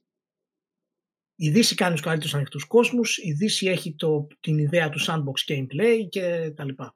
Το Breath of the Wild άλλαξε τόσο πολύ τα δεδομένα για το τι περιμένουμε από έναν open world. Δηλαδή, μόνο και μόνο η ιδέα ότι όντως μπορείς να πας στο τελικό boss από την αρχή του παιχνιδιού και για να ανέβεις σε ένα βράχο που βλέπεις μακριά πρέπει να εξοπλιστείς, πρέπει να είσαι ικανός, πρέπει να έχεις στάμινα. Όλα αυτά τα πράγματα τα οποία θέτουν νέα, νέα στάντας για, για την ιδέα του, του sandbox game design. Είναι κυριολεκτικά sandbox. Δηλαδή ο τρόπος που θα παίξεις και ο τρόπος που θα προχωρήσεις σε θέματα gameplay όσο και αν λατρεύω τα παιχνίδια της, ε, της Rockstar είναι σε άλλο επίπεδο. Ολοκληρωτικά το moment to moment gameplay που λέμε είναι σε άλλο, είναι σε άλλο επίπεδο. Και νομίζω το Breath of the Wild έθεσε τα στάνταρ. Ε, φυσικά οι πωλήσει του έχουν ξεπεράσει 30 εκατομμύρια. Μεγάλη, τεράστια επιτυχία για την Nintendo. Το Tears of the Kingdom έχει σπάσει ήδη ρεκόρ τα οποία ήταν ασύλληπτα. Το, το Elden Ring, ας πούμε, είχε κάνει 12 εκατομμύρια σε τρεις εβδομάδες. Το Tears of the Kingdom έκανε 10 εκατομμύρια σε τρεις μέρες. Έχει και... σοφαρίσει το ρεκόρ του Pokemon.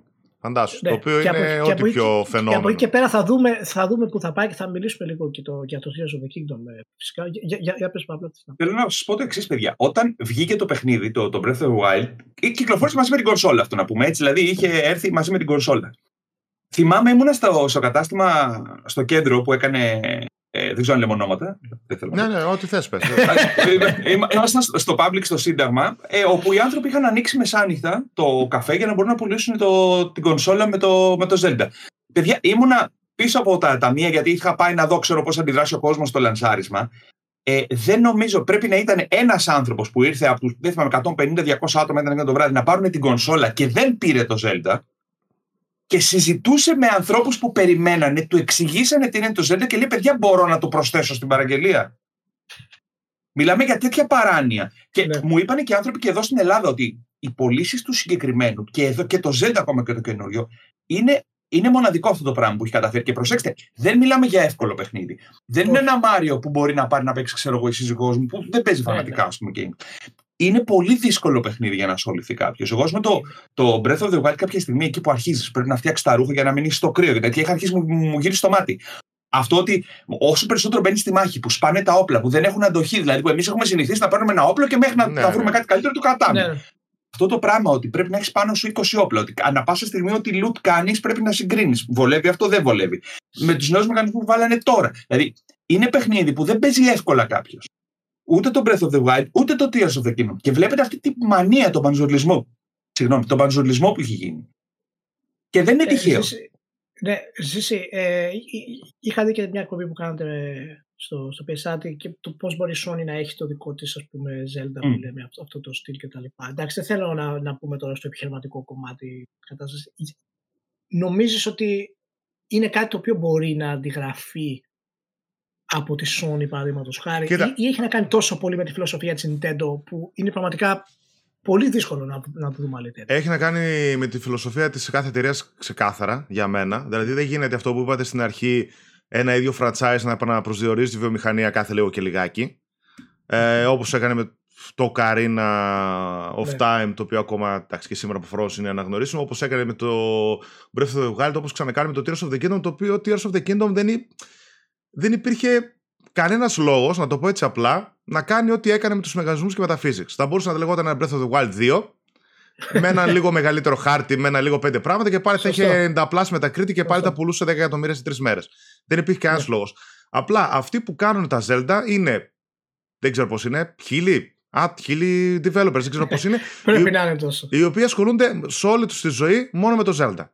Είναι καθαρά η ιαπωνικό τρόπος παραγωγής. Η ιαπωνική εταιρεία δεν αλλάζουν, δεν πάνε σε άλλο παιχνίδι, δεν πάνε σε άλλο φρατσάδι, δεν πάνε σε άλλο στούντιο. Ζουν και πεθαίνουν, ρε παιδί μου, συσσαγωγικά, φτιάχνουν τα Zelda και φτιάχνουν δουλεύοντας για την Nintendo. Οπότε όλοι αυτοί, όταν αναπνέεις μόνο Zelda, ε, εντάξει, προφανώς, παιδί μου, θα κάνεις και κάποια πράγματα καλύτερα από τους άλλους. Και το ότι διαβάστηκε, το ότι μελετήθηκε τόσο πολύ το Breath of the Wild από όλους για την ελευθερία που δίνεις στον παίχτη, για το ότι μπορεί να ανεβείς σε ένα λόφο τον οποίο λόφο μπορείς να το βρεις μόνος σου, το να δεις από πίσω ένα ολόκληρο πλατό μετά με έναν κόσμο και να μπορείς να πας όπου θέλεις και να μην υπάρχει π.χ. μια οροσυρά την οποία από εκεί και πέρα θα πρέπει να περάσουν μια αποστολή για να ναι. ανοίξει το χάρτη, όπως έκανε το Horizon, ας πούμε, ε, ή κάτι τέτοια. Είναι θέμα το ότι εμπιστεύεσαι τον παίκτη σου πάρα πολύ, να, να, να τα καλύψει ναι. μόνος και να μην πάει μόνο από το Α στο Β να πάρει το Χ για να πάει στο Γ και τα κλασικά όλα παιχνίδια που είναι, που είναι κομμένα και ραμμένα. Είναι δυτικό φαινόμενο αυτό. Έτσι, που είναι δυτικό φαινόμενο. και τον εμπιστεύεσαι να κάνει τα πάντα. Ότι θα πάει κάπου και δεν θα μπορεί να ανέβει και θα φάει τα μούτρα του στον δύσκολο εχθρό ή στο κάτι άλλο. Κάτι το οποίο το είδαμε και θεωρώ ότι επηρεάστηκε φυσικά μετά και το Elden Ring. Έτσι, το οποίο έκανε το ίδιο με μια διαφορετική, ας πούμε, διαφορετικό ύφος, αλλά στην ουσία ακολούθησε την ίδια φόρμουλα. Κάτι το οποίο ρε παιδί μου, οι ε. δυτικοί developers και το σύγχρονο gaming δεν τολμούν να εμπιστευτούν. Όπως και η ίδια η Sony με τα παιχνίδια δεν, δεν τολμάει να εμπιστευτεί τον παίχτη. Είναι ρε παιδί μου πολύ πιο scripted τα πράγματα, πολύ πιο γραμμένα. Ναι. Ακόμα και στα open world κομμάτια τους θέλουν να πας, ναι, να δεις ναι. εκείνο που φτιάξαμε για σένα. Θέλουν να ζήσεις αυτή την εμπειρία που θα τη ζήσουν όλοι το ίδιο. Κατάλαβες. Ναι, Ενώ εδώ πέρα, όπως είπε και ο Παύλος, μπορεί να το παίξαμε 10 άτομα και ναι. 10 άτομα να βγάλουμε διαφορετικά ένα dungeon, ένα boss ή οτιδήποτε άλλο. Ενώ το ναι. δυτικό σχεδιασμός είναι θέλουν όλοι να δεις το ίδιο cutscene, ε, το ίδιο boss fight, τον ίδιο μηχανισμό που φτιάξαμε για σένα, το οποίο ναι, μπορεί να είναι τέλειος, μπορεί να είναι σκηνοθετημένο ναι. στο ένα άλλο, αλλά εδώ πέρα βλέπουμε πολύ πιο sandbox ε, προσέγγιση. Ε, να σου πω είναι αυτό. ενδιαφέρουσα. Να πω λίγο, ναι. Αυτό που πρέπει λίγο να κατανοήσουμε και το λέω κυρίως για τα παιδιά που βλέπουν και παρακολουθούν ως καταναλωτές, ως gamers στη, στη βιομηχανία. Καλό θα είναι αυτό που λέει ο Ζήσης. Δηλαδή, η Sony και η Microsoft είναι άλλης φιλοσοφίας εταιρείας. Η Nintendo είναι άλλης φιλοσοφίας. Η Nintendo δεν θα βγάζει ποτέ Last of Us 2. Ποτέ. Η Sony δεν θα βγάλει ποτέ Zelda. Η Microsoft δεν θα βγάλει ποτέ Mario. Παιδιά, είναι άλλες εταιρείες, είναι άλλες φιλοσοφίες και μπορεί Microsoft Sony να είναι σε ένα σημείο που μπορεί μία να βγάλει παρόμοια παιχνίδια. Τα παιχνίδια που βγάζει η Nintendo, εκτός το ότι πιστεύω ότι δεν μπορούν με τα studios που έχουν, νομίζω ότι δεν θέλουν κιόλας να βγάλουν τέτοια παιχνίδια. Είναι άλλη mentality τα παιχνίδια της Nintendo. Και ειδικά τα Zelda. Δηλαδή, αν, έβγαζε, αν αποφάσιζε η Sony να βγάλει κάτι στυλ Zelda, θα βγάζει κάτι Red Dead. Δεν θα βγάζει Zelda. Το εμπορικό, το AAA, το χολιγουδιανό, καλά κάνει. Δεν το λέω για κακό. Γιατί αυτό που κάνει, δηλαδή η εμπειρία που ζήσαμε, το συζητούσαμε και με τον Ηλία, νομίζω με το Last of Us, το Part 2, ας πούμε, ναι. εκείνη την περίοδο. Σου σηκώνει την τρίχα, ρε παιδιά. Δηλαδή δεν ναι. γίνεται, δεν γίνεται να αρνείται κάποιος ότι μπορεί να σου σηκώσει την τρίχα το Last of Us, το Gears. Πέσαμε με τον Ηλία το Halo το 3 μαζί όλοι σε εποχή που δεν ήταν, δηλαδή, το, το online ήταν στην αρχή του. Και είχαμε πάθει σόκα σου. Περιμέναμε να πάει το βράδυ να παίξαμε. Wow. Ε, το Zelda, άλλη ιστορία τώρα. Χθες, ας πούμε, στο Zelda, παιδιά, να σας πω κάτι για. Δηλαδή, επειδή μου έρχονται τώρα όλο στο κεφάλι. Ανέβαινε ένα βουνό χθες κάποια στιγμή στο Tears of the Kingdom και ανεβαίνω, ανεβαίνω, είναι ψιλοχιονισμένη η πλαγιά και τα γραφικά του ήταν επίπεδου PS3. Δηλαδή, η υφή του βουνού ήταν ρε παιδί μου, το βλέπεις. Ότι παιδιά, μιλάμε για ναι. hardware το οποίο είναι, κυκλοφόρησε το 17 και είναι ακόμη πιο παλιό, έτσι. Mm-hmm. Ναι, ναι. Και δεν με ενδιέφερε. Δεν με ενδιέφερε. Ήθελα να φτάσω πάνω. Το χιόνι το έβλεπα με ένα κόκο τέτοιο, ας πούμε. Δεν με ενδιέφερε. Ήθελα να ανέβω πάνω γιατί έπρεπε να πετάξω με τον glider να φτάσω στο σημείο να ανέβω στο, στο νησί που είναι στον αέρα. Ναι. Πρέπει κάποια στιγμή να γίνει κατανοητό ότι τα, τα παιχνίδια της Nintendo είναι άλλης σχολής, άλλης νοοτροπίας. Τα παιχνίδια της Sony και της Microsoft, θα τους βάλω μαζί, είναι άλλης νοοτροπία πρέπει να, να, να μας αρέσει ότι έχει κάθε εταιρεία το δικό της χαρακτήρα σε αυτό το πράγμα. Ναι, Από τους μεγάλους. Δεν είναι εύκολο να αλλάξεις αυτό που να αλλάξεις. Γι' αυτό και εμείς, ας πούμε, που συζητούσαμε τα παιχνίδια, λέγαμε ότι δεν μπορεί μια Sony να σου βγάλει ξαφνικά ένα Zelda. Καταρχάς, ποιο στούντιο και τι. Απλώς oh. προφανώς η κάθε εταιρεία θα αναπτύξει τα δικά της. Δηλαδή, θα, θα, θα, του πάει αλλού, ας πούμε. Έχεις την κινηματογραφικότητά σου, την αφήγηση. Εκεί πέρα μπορεί ας πούμε, να επενδύσεις παραπάνω, να κάνεις το κάτι διαφορετικό. Παρά στο ότι μπορώ να φτιάξω ξαφνικά ένα sandbox παιχνίδι όπως είναι. Θέλω να, θέλω να σταθούμε σε δύο points πριν μιλήσουμε για το Tears of the Kingdom. Σε δύο points τα οποία συχνά ε, ο κόσμος κατά τη γνώμη μου παραβλέπει πάρα πολύ. Έτσι. Το πόσο σημαντικό κομμάτι παίζει ε, η, τα κεφάλαια που παίρνουν τις αποφάσεις στην Nintendo και δίνουν το ok στον Φουτσιμπαγιάση και στον Αονούμα να κάνουν τα πειράματα. Ε, το επιχειρηματικό κομμάτι της Nintendo πρέπει επίσης να το αναγνωρίσουν. Γιατί η εταιρεία, οι μέτοχοι να παίρνουν απόφαση να δίνουν OK σε μια σειρά που έχει πετύχει και να την αλλάξουν, είναι κάτι το οποίο στη Δύση το βλέπουμε ναι. πολύ σπάνια έως ποτέ. Το τελευταίο παράδειγμα σε τόσο σημαντικό τίτλο που έχει γίνει ήταν το God of War, που δόθηκε το OK ε, στο να αλλάξει τελείως προσέγγιση του από αυτή που είχε. Όχι εντελώς βέβαια, αλλά σε, σε σημαντικό βαθμό. Δεν το βλέπουμε αυτό στη Δύση. Πρέπει να, οπωσδήποτε να αναγνωρίσουμε γενικά στην Ανατολή ότι κάνουν ε, επιλογές επιχειρηματικές που είναι περισσότερο κοντά στο game design από ό,τι, είναι στη, από ό,τι έχουμε στη Δύση. Ναι. Και το, το, το, το Breath of the Wild ήταν κλασικό παράδειγμα αυτό. Αφού ήταν, εγώ θυμάμαι όταν το πρώτο βλέπαμε και είχα ανησυχίες, λέω, τι πάνε να κάνουν τώρα, πάνε να αλλάξουν τελείως το, το Breath of the Wild. Ολοκληρωτικά. Και αυτό ήταν, ήταν ένα πρόβλημα, αλλά Εν τέλει, όταν έχεις τώρα άτομα σαν τον Φουτζιμπαγιάση αλλά και τον Αονούμα που είναι πλέον το, ο director, το μεγάλο κεφάλι, ας πούμε, και πιστεύω ότι έχει τουλάχιστον ένα τίτλο ακόμα μέσα του στο Breath of the Wild, Η αλλαγή αυτή έγινε. Η Nintendo δήλωσε πρόσφατα ότι αυτό το μοντέλο θα συνεχίσουμε να έχουμε ναι, ναι, ναι. Ε, στη σειρά, το οποίο έχει πολύ μεγάλη λογική, αλλά και εμπορικά, αλλά και σχεδιαστικά. Φυσικά θα έχουν αλλαγές, έτσι δεν πρόκειται να είναι το ίδιο. Και μία από αυτές τις αλλαγές είναι το Tears of the Kingdom, το Tears of the Kingdom, το οποίο έφτασε. Να πω στον Παύλο ότι ο λόγος που δεν το έβαλα το Tears of the Kingdom ήταν γιατί έχω κανόνα στα, στην επιλογή. Ναι. Ότι όταν δύο παιχνίδια, όταν ένα sequel είναι το ίδιο επαναστατικό με το original, μπαίνει το original. Γιατί είναι αυτό που αλλάζει ουσιαστικά. Okay, είναι αυτό που αλλάζει, okay. αυτό που έφερε πρώτη φορά. Okay. Και αυτό okay. τον έβαλα τον κανόνα αυτό γιατί είχα πρόβλημα και με το Half-Life. Και πολλέ. Και σωστό, σωστό. Και το Half-Life. Γιατί έπρεπε να βάλω λίγο το Half-Life το 2 το Half-Life. Τώρα ποιο ήταν να το βάλω; Ναι, ή θα μπεις σε φάση να βάλεις και τα δύο και θα γίνεις στα 100 καλύτερα παιχνίδια για τα 50. Ακριβώς. Ακριβώς. Οπότε το Tears of the Kingdom εδώ το TRC λέγανε. Όλα τα επίπεδα. Μα εδώ το ναι, TRC, για να κολλάσει αυτό που θα πεις. Εδώ το TRC λέγανε ότι ήταν έτοιμο πέρσι το Μάρτιο. Και απλά το φάγανε, ναι, φάγανε ναι. ένα χρόνο μονάχα για να το κάνουν μόλι. Α πούμε, τώρα ποιος το ναι. κάνει αυτό, κανένα έτσι. Πρόσεξε, είναι, πρόσεξε. Αυτό που είπε ο Ηλίας πριν επίσης, παιδιά, πρέπει να το σημειώσουμε. Το επιχειρηματικό μοντέλο γενικότερα της της ε, Nintendo. Σκεφτείτε ότι η Nintendo άρχισε να βλέπει πράγματα πέραν του καθαρού gaming τον τελευταίο καιρό. Δηλαδή, ταινία Μάριο. Είναι δυνατόν με τέτοια εμπορικότητα ο Μάριο να βγαίνει ταινία τώρα. Εντάξει, δεν μιλάμε εκείνο το, το χάλι που είχε βγει παλιότερα. Να βγαίνει τώρα. Δηλαδή, πόσο δύσκολο ήταν με όλο το animation που έχει εκτοξευθεί, ας πούμε, στην μηχανία ναι. του κινηματογράφου, να ασχοληθείς τώρα. Ανοίγαν τώρα τα θεματικά πάρκα. Ναι. Έτσι. Τα τελευταία δηλαδή, τρία χρόνια. Όλα αυτά έγινε το τελευταίο διάστημα. Που η Nintendo, ναι. παιδιά, θυμάστε τι σφαλιάρα έφαγε με το Wii U; Mm. Ναι, τεράστια. Της βγαίνει το Switch και αντιλαμβάνεται. Απλά ξέρετε ότι εμείς, ας πούμε, αν το πάρουμε εντελώς πρόχειρα, αυτό που σκεφτόμασταν όλοι Πόπο Nintendo, η παλιωμοδίτικη εταιρεία, η οποία ξυπνάει μετά από 35 χρόνια. Αυτά που κάνουν οι άλλοι δύο, που μπορεί, ξέρω εγώ, η απόφαση της Sony να βγάλει ένα animation, άμα είχε το Mario, να έχει βγει, ξέρω εγώ, στον πρώτο χρόνο για επιτυχία του παιχνιδιού. Στην Nintendo βγήκε τώρα. Καλός, κακός. Τα νούμερα μετράνε, παιδιά. Αυτό που έχει κάνει αυτή τη στιγμή η Nintendo με μηχάνημα του 17, με hardware τουλάχιστον ένα χρόνο συν πίσω. Να, να, πραγματικά να γελάει με αυτά που βλέπεις στον ανταγωνισμό. Έτσι. Ε, τι να σου πω εγώ, δηλαδή βλέπεις παιχνίδια ρε παιδί μου της Nintendo και σε άλλη λογική. Ακόμα και το Advance Wars, ας πούμε, που βγήκε τώρα πρόσφατα. Είχε το κάτι ρε παιδί μου να το ψωνίσεις, κατάλαβες. Δεν είναι αυτό το πράγμα να βγάλει άλλο ένα παιχνίδι να γεμίσει τότε. Είναι, Όλα είναι, είναι τελείω ναι, είναι τελείως διαφορετικό επιχειρηματικό μοντέλο, πραγματικά. Και το Tears of the Kingdom, εγώ θα πω μία ατάκα στο Twitter που είδα του Josh ε, Schreier, το οποίο είναι, είναι narrative designer, είχε δουλέψει στην Naughty για το Uncharted και τώρα είναι σε άλλη εταιρεία και κάνει ένα tweet και λέει μια σημείωση για την Nintendo και την κάνει η tag στο Twitter. How the fuck did you make this? για το Tears of the Kingdom.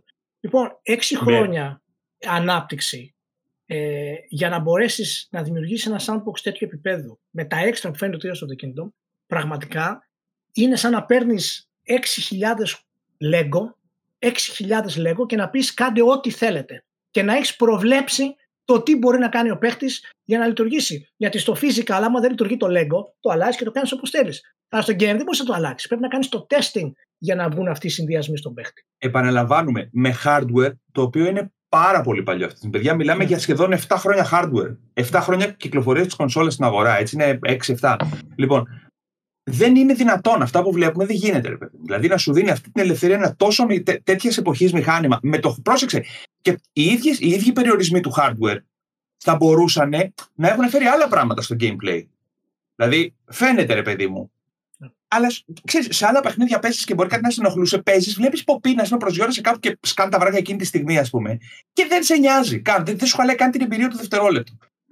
Εγώ, σαν σούμας, αυτό που είπε ο Ηλίας πριν λίγο για το επιχειρηματικό, για να το κλείσουμε αυτό το κομμάτι, να πάμε και στο TRS, είναι ότι η εντύπωση που σου δίνει η Nintendo, ρε παιδί μου, είναι ότι είναι η μόνη εταιρεία από τους μεγάλους η οποία πραγματικά αγαπάει τα video games. Οι άλλες εταιρείες είναι η business τους. Και απόλυτα σεβαστό. Έτσι. Μην, δεν θέλω να αρχίσει κανείς να λέει δεκάτου. Είναι απόλυτα σεβαστό ότι είναι business. Η Nintendo πέραν της business το αγαπάει το gaming. Είναι το αντικείμενό της το βασικό και φαίνεται ρε παιδί μου ότι έχει αγάπη σε όλα τα παιχνίδια. Ε, για πες μου και λίγο για το Tears of the Kingdom, ε, τώρα να το κλείσουμε γενικά το, το, το, βίντεο. Ε, είναι, όντως είναι ένα από τους καλύτερους στήλους ε, των τελευταίων ετών. Πολύ σημαντικό, σίγουρα θα αλλάξει. Συνδυάζει κομμάτια πλέον, τα είπαμε πριν τα κομμάτια που συνδυάζει. Δηλαδή κομμάτια του Minecraft, κομμάτια του Fortnite, όλα μαζί, physics, όλα μαζί τα συνδυάζει και φυσικά του Breath of the Wild για να φέρει ένα αποτέλεσμα το οποίο πραγματικά είναι ακόμα ξεχωριστό. Είναι καλύτερο σε όλα τα επίπεδα από το Breath of the Wild, ακόμα και στο story. Παιδί μου, έχεις, έχεις πάρει χαμπάρι τι γίνεται αυτή την τελευταίες δέκα μέρες το έχω δει. Που έχουν αρχίσει οι άνθρωποι και παίρνουν αντικείμενα από όλο τον κόσμο και αρχίζουν και φτιάχνουν κατασκευές. Δηλαδή, όλο έφτιαξε make από το Armored Core, ας πούμε, και είχε βάλει και βάρα για μια βάση άλλων. Ναι. Και λες, δεν γίνεται, ρε φίλε. Δηλαδή, σου δίνει ξυλάκια, ανεμιστήρες, ε, ένα φλογοβόλο και ένα άλλο που πετάει ρουκέτες. Και όλο κάτσε και έφτιαξε μεκ. Είναι Ο άλλος... Δεν γίνεται. Όλο και φτιάξει ένα κανόνι το οποίο θύμισε αυτό που είναι στο Star Wars. Στο... Όταν πηγαίνει στο Death Star να το άξουν οι τέτοιοι. Φτιάξε τέτοιο κανόνι το οποίο άρχισε και έριχνε στο βάθος του χάρτη. Και λες, τι γίνεται εδώ; Ναι. Πετάς από πάνω, ξέρω εγώ, ρε παιδί μου, και βλέπεις το τι πράγματα γίνονται κάτω στο έδαφος. Και λες, δεν μπορεί. Δηλαδή, θέλω να πω παντού. Θα έπρεπε να βγάλει η Nintendo ένα, ένα εργαλείο μέσα στο χάρτη. Το λέω επειδή θα, όσοι ακούν από την Nintendo ή όσοι τους το μεταφέρουν. βγάλτε ένα εργαλείο να μπορεί να μου ματσάρει πού έχω πάει στο χάρτη. Ναι. Να το χαράζει, ρε παιδί μου, πώς ανοίγει η σκιά, γιατί μπορεί να υπάρχει ναι, ένα ναι. σημείο σε ένα τέτοιο που δεν έχω πάει. Έφτασα, παιδιά, μπαίνω σε ένα dungeon, θα σας το πω και αυτό για να το κλείσω. Μπαίνω σε ένα dungeon. Και κάποια στιγμή Λέω ρε παιδί μου, δεν δοκιμάζω να κάνω το. Δεν θυμάμαι πώς λέγεται το μηχανισμός που φέρνει στο πάνω. Ascent. Ascent, μπράβο. Ναι. Και με βγάζει παιδιά σε ένα δωμάτιο που είχε θησαυρό που δεν φαίνεται πουθενά, δεν υπήρχε. Δηλαδή, ψάχνουμε το Ascent, ξέρεις, στη βλακία μου τώρα το βράδυ πριν κλείσω την κονσόλ και βλέπω κάπου που βγάζει πράσινο. Είχε κάτι εδώ πέρα πάνω. Και ανεβαίνει και ένα δωμάτιο θησαυρού. Κρυμμένο στο πουθενά, χωρίς να σου προσφέρει τίποτα, ναι. απλά επειδή εγώ κάθισα και έψαξα με τη βλακία να, να δω το Ascent αν λειτουργεί μέσα στο τέτοιο. Πάντως θα... περιμένω πώς και πώς το νέο Zelda πλέον με αυτή τη φόρμουλα και ίσως βελτιωμένο σε, σε άλλα επίπεδα, παραδείγματος χάρη, με το νέο μηχάνημα. Αλλά εντάξει, θα τα κρίσουμε εκεί, Ηλία, στο λέω. Δηλαδή... Το, οποίο εκεί, το οποίο εκεί φυσικά δεν θα είναι συγκρίσιμο με το PlayStation 5 ή το Series X κτλ. Δεν Αλλά η έξτρα δύναμη δεν, ναι, δεν τους νοιάζει. Η έξτρα δύναμη που θα έχει το μηχάνημα, τι θα ωφελήσει ας πούμε, για, το, για το επόμενο Zelda αλλά και το Mario. Και το Mario το περιμένουμε ολόκληρη γενιά. Έτσι. Και δεν είναι. Και εκτός του Mario, πρόσεξε. Η Nintendo, yeah. αυτό, να εξηγήσουμε και λίγο και για, το κάνουμε και λίγο πιο νιανιά. Το κομμάτι του πιο δυνατού hardware δεν σημαίνει μόνο καλύτερα γραφικά. Δηλαδή δεν σημαίνει ότι ένα παιχνίδι θα πάει από το 1080p το πιξελιασμένο 1080p ας πούμε στο 4K που θα είναι όλα κρίσταλο. Δεν τους ενδιαφέρει μόνο αυτό. Σκεφτείτε πράγματα που μπορεί να κάνει με τη μνήμη. Σκεφτείτε πράγματα που μπορεί να κάνει με το AI. Δηλαδή πράγματα τα οποία μέσα στο ίδιο το παιχνίδι μπορεί να αλλάξει. Δηλαδή, εκεί που κινείσαι, ξέρω εγώ, να τη βιδώνει σε μία βάση ξέρω εγώ, εχθρών να βγουν καταδρομή έξω και να σε πάρει αμπάριζα την ώρα που περπατάς εσύ αμέριμνος για να πας στην επόμενη σου αποστολή. Και να αρχίζει αυτό το πράγμα να σε τραβάει σε ένα άλλο εντελώς κομμάτι του παιχνιδιού. Και εκεί που λες, θα πάω, ξέρω εγώ, έχω 5 λεπτά να παίξω, κάτι 45 λεπτά να παλεύεις, ξέρω εγώ. Ή να σου δώσει άλλους μηχανισμούς στο κομμάτι του gameplay, να μπορείς να κάνεις κατασκευές οι οποίες να φτάνουν, ξέρω εγώ, δεν ξέρω ε, πού. Sky's the limit now. Ναι, δε, πλέον με τέτοια παιχνίδια ναι. Λοιπόν. Και το οποίο ισχύει βέβαια και για όλα τα αντίστοιχα sandbox παιχνίδια που εντάξει, ναι, ναι, έχουν δημιουργική σκέψη, αλλά το λέμε γύρω από την ιστορία και πώς όλο αυτό το πράγμα δεν θα ξενήσει, ρε παιδί να σου πει εντάξει, και σου άνοιξε το χάρτη και κάνει και 10 πράγματα παραπάνω. Ότι όλο αυτό το πράγμα θα κουμπώσει πάρα πολύ ωραία στην ιστορία του Zelda. Λοιπόν, Παύλο, να είσαι καλά. Ευχαριστώ πάρα πολύ. Εγώ σα πολύ, ρε φιλέ. Τα είπαμε όλα. Μιλάω, μιλάω και πάρα πολύ, έτσι. Όχι, Γι' αυτό σε φέραμε. Γι' αυτό σε φέραμε. Γι' αυτό σε φέραμε. Ευχαριστώ πολύ. Γεια πολλά. Παύλο, να είσαι καλά. Γεια, γεια. Πάμε λοιπόν στο επόμενο παιχνίδι. Καλεσμένος ο Γιάννη. Γεια σου Γιάννη. Γεια σου Γιάννη. Καλημέρα από την όμορφη Ρόδα αυτή τη φορά. Καλημέρα. Μια χαρά. Μια χαρά. Λοιπόν, το επόμενο μα παιχνίδι ε, για να καταλάβεις έχουμε ήδη μιλήσει για Breath of the Wild, έχουμε μιλήσει για Fortnite, έχουμε μιλήσει για Minecraft, ε, για Guitar Hero, για Angry Birds και το επόμενο μας παιχνίδι είναι το Dark Souls. Το Dark Souls κυκλοφόρησε το 2011 από τη From Software. Είναι το αγαπημένο παιδί του Hidetaka Miyazaki και πνευματικό τέκνο του Demon Souls. Λοιπόν, ε, γιατί το επέλεξα το Demon, το Dark Souls στη, στα πέντε σημαντικότερα, γιατί. Για πες μου, γιατί το έβαλα; Θεωρώ είναι ένα παιχνίδι το οποίο διαμόρφωσε από μόνο του, χωρίς καμία υποστήριξη από άλλους παράγοντες, δηλαδή χωρίς hype από τα μέσα, χωρίς ιδιαίτερη προβολή, από στόμα σε στόμα, κατάφερε και από μόνο του δημιούργησε ένα είδος ή έναν μάλλον καινούριο τρόπο αντίληψης στο πώς παίζεται ένα βιντεοπαιχνίδι. Ε, Έχοντας φτάσει και σε μια στιγμή τα οποία τα βιντεοπαιχνίδια είχαν πολύ εκτενή tutorials, πάρα πολλά cutscenes, ε, είχαν, διακόπτανε πάρα πολύ το back team, ε, ήταν λίγο πιο γραμμικά στον τρόπο στον οποίο παίζονταν ή άμα ήταν. Νομίζω το 2011 δεν είχαμε ακόμα την τυπική εικόνα του Open World, όπως την γνωρίζουμε τώρα, τα Assassin's Creed 2, ναι. Witcher 3 και έπειτα. Οπότε έδωσαν ένα τίτλο, ο οποίος ναι μεν λόγω δυσκολίας ε, ήταν αυτό που τον χαρακτήρισε ας πούμε και τον έκανε ναι. γνωστό στον κόσμο, αλλά το βασικό του χαρακτηριστικό ήταν ότι ήταν ένας κόσμος άνοιχτος ή ημι-άνοιχτος ας πούμε καλύτερα, ε, στον οποίο ο παίκτης με δικιά του πρωτοβουλία, με δικιά του προσοχή επέλεγε την εξερεύνησή του, επέλεγε που θα πάει, επέλεγε το τι θα κάνει. Και η δυσκολία περισσότερο ήταν κυρίως λόγω προσοχής. Είχαμε συνηθίσει στα παιχνίδια τότε να είμαστε βιαστικοί, να ταρασάρουμε, να τρέχουμε στα παιχνίδια. το Dark Souls σου είπε όχι, σου βάλε φρένο. Γιατί, γιατί κάθε φορά που θα πας να ρασάρεις θα πεθάνεις. Άρα η δυσκολία έπαιζε. Ήταν δίκαιο παιχνίδι, θεωρώ πάρα πολύ το Dark Souls. Ναι είναι πραγματικά μία από τις περιπτώσεις όπου ένα από τα σημαντικά του κομμάτια είναι ότι είναι δυσκολία φυσικά είναι το main, το main κομμάτι του, αλλά είναι, είναι ένα κομμάτι που δεν περιμένεις ένα παιχνίδι τέτοιο να έχει επιτυχία πολύ μεγάλη. Ακριβώς γιατί είναι πάρα πολύ δύσκολο σε μια εποχή όπου τα video games, τα normal modes στα video games πλέον είναι easy modes.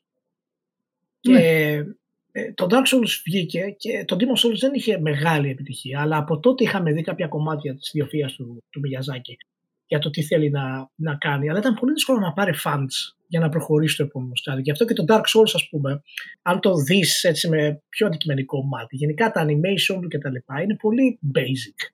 Και έδωσε όλη την προσοχή στο σχεδιασμό των εχθρών, στο πώς κινούνται αυτοί και φυσικά στο σχεδιασμό. Άλλαξε όπως και λες εσύ πραγματικά ό,τι ξέραμε σήμερα για τα action RPG και action adventures και το τι μπορεί να, να γίνει. Ε, φυσικά τα, τα βασικά του κομμάτια που ήταν το Bonfire, παραδείγματος χάρη, τα, το concept που χρησιμοποιήσαμε, το Humanity, όλα αυτά ήταν πολύ ξένα στους παίχτες σε, σε mainstream κομμάτι, το τι σημαίνουν. Όλοι είχαμε συνηθίσει τα βίντεο games να λειτουργούν έτσι. Έχεις τη ζωή σου, έχεις την ενέργειά σου, παίρνεις το update σου και πας και σκοτώνεις έναν εχθρό. Κανένας δεν καταλάβαινε τι συνέβαινε με το game. Κανένας δεν καταλάβαινε τι συνέβαινε με το multiplayer. Πώς Πώς καλείς κάποιον στον κόσμο, τι σημαίνει hollow, τι σημαίνει humanity, human form, τι, πώς γίνονται αυτά; Ούτε tutorials, ούτε εξηγήσεις, όλα τα άφησε στο θέμα των παιχτών. Και μιλάμε πριν και για τον Breath of the Wild που χρησιμοποίησε αυτή την τεχνική και είπες στους παίχτε: Κάντε ό,τι θέλετε. Και το βλέπουν πολύ σπάνια στη Δύση. Ε, και γιγαντώθηκε φυσικά με τις κυκλοφορίες στην, στην Ανατολή τα, τα τελευταία χρόνια. Ε, να σου πω κάτι, ε, εμένα πάντα είναι το μοναδικό Dark, το μοναδικό Souls που έχω τελειώσει. Μέχρι και το Bloodborne το παράτησα στα δύο τρίτα, δεν το κατάλαβα. Ε, μάλλον μεγάλωσα για τα, τα κλασικά μου, δεν είναι όπως, όπως, mm. όπως. Ε, Ζήση, τι πιστεύεις εσύ το Dark Souls έφερε και άλλαξε Αυτά... γενικά τον τρόπο που παίζουμε; Αυτά που είπατε, δηλαδή, ας πάμε λίγο πιο πίσω. Ε, όταν κάνανε το Demon Souls, το Demon Souls το οποίο ήταν ε, ως ένα σημείο παραγγελία της Sony για να ανταγωνιστούν τα Oblivion και τα λοιπά τα Ender Scrolls που υπήρχαν στο Xbox και στα PC το οποίο όταν το είδε ο Yoshida, ο ίδιος το έχει παραδεχτεί ανοιχτά σε πολλές εντέξεις του, απογοητεύτηκε όταν είδε το Demon Souls ναι. και δεν το αναλάβανε. Στην ουσία έγινε publish απλά στη Δύση από την uh, Atlus, αν θυμάμαι καλά ε, τότε το Demons και μετά ας πούμε ανέλαβε η Bandai τα υπόλοιπα. Δηλαδή δείχνει την uh, τελείως διαφορετική φιλοσοφία που από τότε ξέρω εγώ προϋπήρχε τόσο στον Μιγιαζάκη όσο και από τη μεριά της Sony και των άλλων publishers. Το να βγάλεις κάτι τόσο δύσκολο, basic σε πολλά σημεία του, να αφήσει τον παίχτη να ταλαιπωρηθεί και να το καταφέρει. Ναι. Έγινε ένα cult, είχε ένα cult following το Demons, το οποίο μετέπειτα ε, αναγνωρίστηκε περισσότερο με τον Dark Souls, το οποίο βάλαμε ας πούμε και στα 50 σημαντικότερα, μιας και είναι και το πρώτο, και στην ουσία δημιούργησε το είδος των Souls παιχνιδιών. Δεν είναι κάτι που βλέπουμε εύκολα πλέον. Δηλαδή δεν θεωρώ ότι το 2011 είναι τόσο μακριά. Μιλάμε για πριν 12 χρόνια που φτάσαμε σε ένα σημείο να βλέπουμε ένα καινούριο είδος παιχνιδιών να γεννιέται. Υποείδος τέλος πάντων, ok, okay, ας το πούμε. Ναι. Ε, δηλαδή μετέπειτα μονάχα πούμε, τα, το PUBG και το Fortnite ας πούμε, είδαμε να φτιάχνουν κάτι καινούριο με τα Battle Royale έφτιαχναν ναι. ένα καινούριο είδος και σιγά σιγά με κάθε νέο παιχνίδι αυξανόταν η βάση που αγαπούσαν τα, το Souls ναι. είδος πως ήταν καινούριο κτλ όλοι ξέρουμε και πολλές φορές κατακρίνουμε και τα social παιχνίδια ότι ποτέ δεν ήταν στα animations τους ή στα γραφικά τους κάτι το εξωπραγματικό κτλ. Δηλαδή, όταν είδαμε το remake από το Demon Souls τη Blue Point, ήταν τα γραφικά τους, ας πούμε, ούτε το Elden Ring τα έφτασε σε τέτοια σημεία. Ναι, ναι. Αλλά είναι και ναι. αυτό όπως η φιλοσοφία ιαπωνική, όπως και τη Nintendo, το ότι δεν είναι εκεί το βασικό μας προσόν. Ναι. Παρόλο που το, το Elden Ring ας πούμε, έδωσε ένα μεγάλο ανοιχτό χάρτη με φοβερό art style, φοβερό art design και φοβερό ναι, ε, σχεδιασμό. Το τεχνικό μέρος στις πίστες. Τα... Όπως είχε και το Bloodborne, ας πούμε, αυτά που υιοθέτησε μετά πολλά παιχνίδια. Και φτάσαμε σε ένα σημείο όπως έγινε και με το Breath of the Wild μετέπειτα, μετά από χρόνια, να λέμε κάθε παιχνίδι, Α, αυτό το έχει πάρει από το Souls, αυτό το έχει πάρει από εκείνο. Δηλαδή, εκεί ξεχωρίζουν τα παιχνίδια που περάσαν τη βιομηχανία. Όταν φτάνεις σε ένα σημείο να λες το καινούριο παιχνίδι που βγήκε από το H Studio, το πόσο πολύ επηρεάστηκε από ένα παιχνίδι πριν από 5-10 χρόνια. Ή το μετέπειτα sequel. Είναι πραγματικά φοβερό γιατί είναι από τα ελάχιστα κομμάτια εγώ προσωπικά που περίμενα ότι θα επηρεάσει mainstream παιχνίδια. Γιατί η δυσκολία του, του Dark Souls ε, φυσικά άλλαξε τη σειρά, δημιούργησε το υποείδος που λες, αλλά άλλαξε και τον τρόπο που παίζουμε video games. Δηλαδή μέχρι και το, το Jedi Fallen Order, που δεν υπάρχει πιο mainstream τίτλος από Jedi ε, Star Wars παιχνίδι, χρησιμοποίησε τη συνταγή του Dark Souls. Όχι απαραίτητα 100%. Ναι, ναι, ναι, όχι 100%. Αλλά ήταν, αλλά, ναι. αλλά ήταν δύσκολο. Είχε ήταν δύσκολο. Ναι. Έκανε save και οι εχθροί ε, κάνανε spawn mm-hmm. ξανά. Όπως είναι και το δώρο του Jedi Survivor, παραδείγματος. Και ναι. ε, είναι φοβερό ένας τίτλος να ξεπερνάει όλα αυτά τα barriers ε, που ξέρουμε όλοι ως gamers και να δημιουργεί τελείως διαφορετικό ακόμα και στο σχεδιασμό.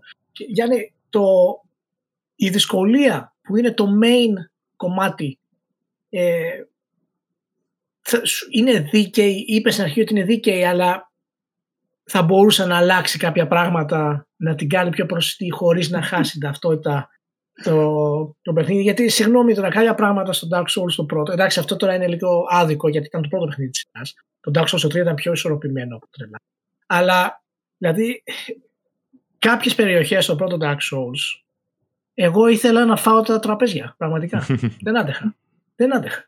Ε, μπορεί να αλλάξει κάτι χωρίς να χάσει ταυτότητα το Dark Souls, πιστεύεις. Κάτσε λίγο να κρατηθώ από το PTSD με τους τοξότες στο Ανορλόντο. Όχι, μην μιλήσει στου τοξότες. Μην λες στου τοξότε. Είναι πραγματικά ίσως ό,τι χειρότερο έχω παίξει παιχνίδι. δηλαδή, θυμάμαι και ήταν το Bonfire και τόσο μακριά και ήταν πολλά τα νεύρα για να πάω στου τοξότες. ε, εγώ όταν είχαν βγει αυτά τα παιχνίδια δεν είχα επαφή γιατί δεν είχα PlayStation 3. Παρ' όλα αυτά είχαν έναν φίλο ο οποίος είχε πάρει το Demon Souls, το είχε βρει από μια λυσίδα καταστημάτων, αλλά είχε βρει την έκδοση της Atlus. Yeah. Ναι. Η οποία Atlus δεν το είχε κυκλοφορήσει στην Ευρώπη, το είχε κυκλοφορήσει Bandai Namco, είχε κυκλοφορήσει μόνο στην Αμερική. Α, μπράβο. Ε, οπότε κατά κύριο λόγο όταν έπαιζε αυτό το παιδί έπαιζε με Κινέζους, με, από Μεσιάτε γενικά, μην χαρακτηρίσουμε τόσο, από που ήταν. Και είχε εντυπωσιαστεί πάρα πολύ. Βέβαια ήταν υπερβολικά δύσκολο, δεν ξέρανε πώς λειτουργούν τα διάφορα συστήματα, ας πούμε, το affinity του κόσμου σε dark ναι. και white. Και μία μέρα, ένα βράδυ, ας πούμε, χαρούμενος όπως έπαιζε, βλέπει έναν άλλον παίκτη που κάνανε κόπ με το όνομα Πασπάρα. Ναι. Φοιτητής αυτός, φοιτητής και εμείς, θεώρησε και αυτός ότι είναι Έλληνας. Οπότε του γράφει στο PlayStation Έλληνας και παίρνει κάποιους ας πούμε κάποιους ε, ασιατικούς χαρακτήρες με απογοήτευση να καταλάβει ότι ο Πασπάρα δεν είναι Έλληνας ναι ε, εγώ τότε αυτά τα παιχνίδια λίγο τα ψιλοχοροίδευα γιατί ήμουνα και πιο μικρός προφανώς και είχα αυτό το δικαίωμα λίγο αν δεν μου αρέσει ναι, κάτι ναι. να ναι. είμαι λίγο πιο ισχυρογνώμος στις απόψεις μου αλλά και γενικότερα επειδή έπαιζα Devil May Cry έλεγα πόσο πιο δύσκολο μπορεί να είναι δηλαδή δεν γίνεται ναι. να είναι πιο δύσκολο με κοροϊδεύουν Εν τέλει, κάποια στιγμή έπιασα στα χέρια μου πρώτα το Bloodborne, το τερμάτισα και μετά έπιασα το Dark Souls το 1, το οποίο Dark Souls το 1 το εκτιμώ απεριόριστα. Θεωρώ ότι είναι από τα πιο όμορφα παιχνίδια που έχω παίξει. Ναι. Και θεωρώ το Dark Souls το 1 όντως έχει προβλήματα αρκετά στο χειρισμό. Είναι λίγο τα animations λίγο άσχημα. Ε, εκμεταλλεύεται τον αναλογικό μόνο τις τέσσερις κατευθύνσεις. Δεν εκμεταλλεύεται όλο το αναλογικό που είναι πολύ σημαντικό. Όχι, όχι. Κάτι το οποίο και στο remaster που κάνανε κακώς το κρατήσανε. Δεν το διορθώσανε. Αλλά παρόλα αυτά θεωρώ ότι είναι το πιο δίκαιο όλης της σειράς. Και από το 3. Στο 3 υπάρχουν σημεία που κάνουν σπον εχθροί πίσω από την πλάτη τους που δεν υπάρχουν. Γι' αυτό, γι αυτό σε ρώτησα αν, αν μπορεί να αλλάξει κάτι να γίνει πιο δίκαιο. Γιατί είναι το πιο δίκαιο της σειράς. Αν άλλαζε κάτι, θα άλλαζες κάτι από το 1.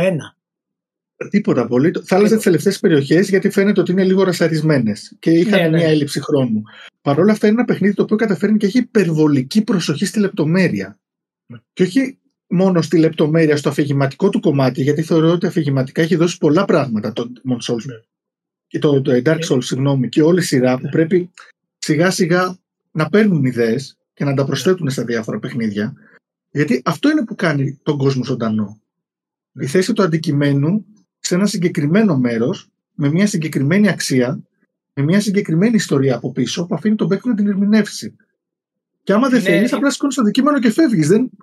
Είναι πολύ σωστό αυτό που λες και ελάχιστα παιχνίδια έχουν επηρεάσει. Και γι' αυτό θα μιλήσουμε μετά για ένα παιχνίδι που ξέρουμε ότι έχει Dark Souls στο κομμάτι της λεπτομέρειας που είναι το, το, το storytelling, το world building του Witcher 3 βασίζεται ακριβώς στη σωστή τοποθέτηση αντικειμένων και ε, Ναι. ανθρώπων με τη λεπτομέρεια που πρέπει, η καρέκλα έχει το design που πρέπει κτλ. Και, και αυτό έχει, το έχει πάρει, έχουν δηλώσει ότι το έχουν πάρει και έχουν πετυχεί από Ναι, οπότε για να σου απαντήσω, ε, υπάρχει, μπορείς να κάνεις το παιχνίδι πάρα πολύ εύκολο στο Dark Souls το 1. Το θέμα είναι ότι κανείς δεν ξέρει πώς αρχικά. Ναι. Γιατί δεν έχει καμία επεξήγηση.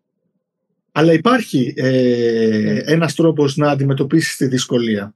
Μέσω των αντικειμένων που μπορείς να πάρεις από νωρίς, μέσω Ναι, ναι. ε, της μαγείας, μέσω διαφόρων builds. Απλά αυτά τα μαθαίνεις, ε, είναι σαν να τα κερδίζεις. Ναι. Το Elden Ring ίσως κατάφερε να το κάνει πολύ πιο προσβάσιμο. Γιατί υπήρχε η λογική το ότι δεν μπορώ να κάνω κάτι εδώ, θα πάω αλλού. ναι. Και επειδή συνδυα, συνδύαζε πολλά σημεία το να χρειάζεσαι πολλά διαφορετικά builds για να τα περάσεις, πάντα κάποιος παίκτης θα μπορούσε να βρει το ένα σημείο αυτό που τον διευκόλυνε πριν πάει μπροστά. Τότε νομίζω το Elden Ring το κατάφερε. Το Elden Ring και εγώ πιστεύω ότι το κατάφερε. Κυρίως έβαλε δηλαδή νερό στο κρασί του εκεί που έπρεπε να βάλει νερό στο κρασί. Και αυτό ήταν το κομμάτι, ε, ένα από τα πιο βασικά κομμάτια ήταν ότι α- ακόμα και τα boss, ας πούμε, κάνεις respawn κοντά στα boss, δεν χρειάζεται να ξαναπεράσεις, παραδείγματος χάρη, 20 λεπτά παλεύοντας για να φτάσεις σε ένα boss που σε έκανε το. Αλλά το Dark Souls, ναι, συμφωνώ και εγώ, παραμένει ε, πραγματικά πολύ σημαντικό. Έχει επηρεάσει τη μηχανία πέρα από το είδος, αλλά και γενικότερα. Ε, ήταν και εν είδαμε μέρει με το- το Advenia. ναι, ναι. βέβαια. Και το αποκορύφωμά του ήταν το, το Elden Ring. Ωραία. Ωραία. Προχωράμε από το Dark Souls και Μμμ. τα έβαλα παρέα αυτά, γιατί από τη μία πάμε στο απόλυτο hardcore κομμάτι για να σου δηλώσει την εμπειρία και από την άλλη πάμε στο απόλυτο κινηματογραφικό κομμάτι όπου έχει άλλο σκοπό για να σου περάσει την εμπειρία και αυτό είναι το Uncharted 2.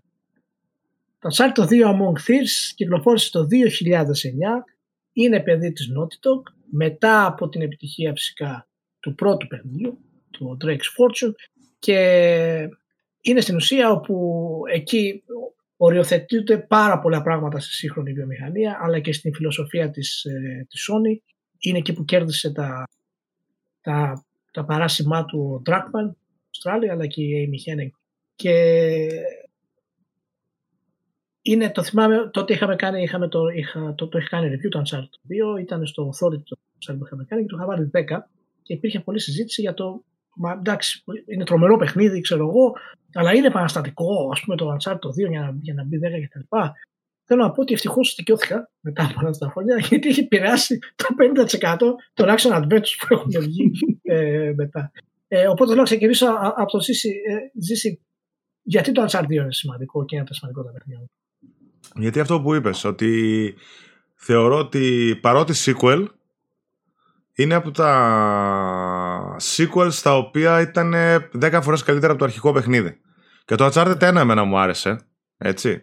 Ναι, Ήταν ένα πολύ καλό, καλό, ήταν καλό παιχνίδι και ναι, ναι. του 8 ξέρω εγώ, 8, 8 Ναι, ναι. ας πούμε. Ήταν Max. πολύ καλό. Πολύ Ναι, καλό. ναι. Αλλά το Uncharted 2 είναι από τα sequels που τα οποία τα έχουμε δει, ξέρω εγώ, 5-10 φορές να κάνουν τέτοια μεγάλα άλματα. Δηλαδή από το Mass Effect 1 στο Mass Effect 2.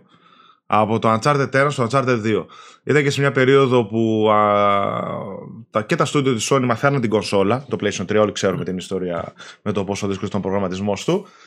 Και έκανε το άλμα τόσο στο τεχνικό τομέα, στα γραφικά και σε οτιδήποτε άλλο έχουμε δει, όσο και στα set pieces, στο storytelling, στην κινηματογραφικότητα, στην αφήγηση, στα scripted, όλα όλα αυτά τα οποία εν τέλει ε, διαπιστώσουμε ότι επηρεάσανε τόσο πολύ και τη βιομηχανία και, την, και το ίδιο το DNA της Sony.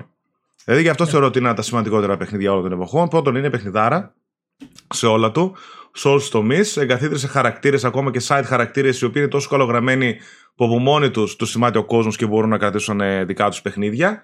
Και επηρέασε τόσο πολύ το DNA της Sony στα μετέπειτα του παιχνίδια. Που σε τέτοιο ναι. βαθμό που ξεκίνησε να φτιάχνει μόνο τέτοια παιχνίδια.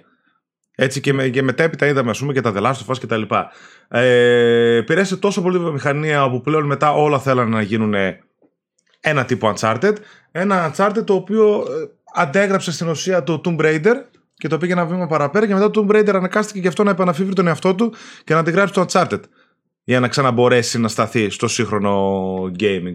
Ναι. Ε, το έπαιξα και εγώ στην εποχή του όταν βγήκε, 2000, πόσο είπαμε, 9, ναι. 2007 είχε βγει το πρώτο, 2009 και το 11 αν θυμάμαι καλά βγήκε το 3 και ήταν αυτό, το ότι έπαιζε κάτι το οποίο παρόμοιο του εκείνη την εποχή δεν υπήρχε.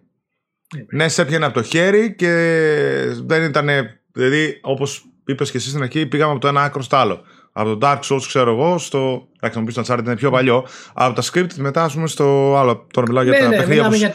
που σχολιάζουμε και, τη, φλο... την περίοδο, και τη φιλοσοφία περίοδο. Δυτική Δύσης, ναι. Ανατολής και πόσο ο παίκτης κάνει ό,τι θέλει.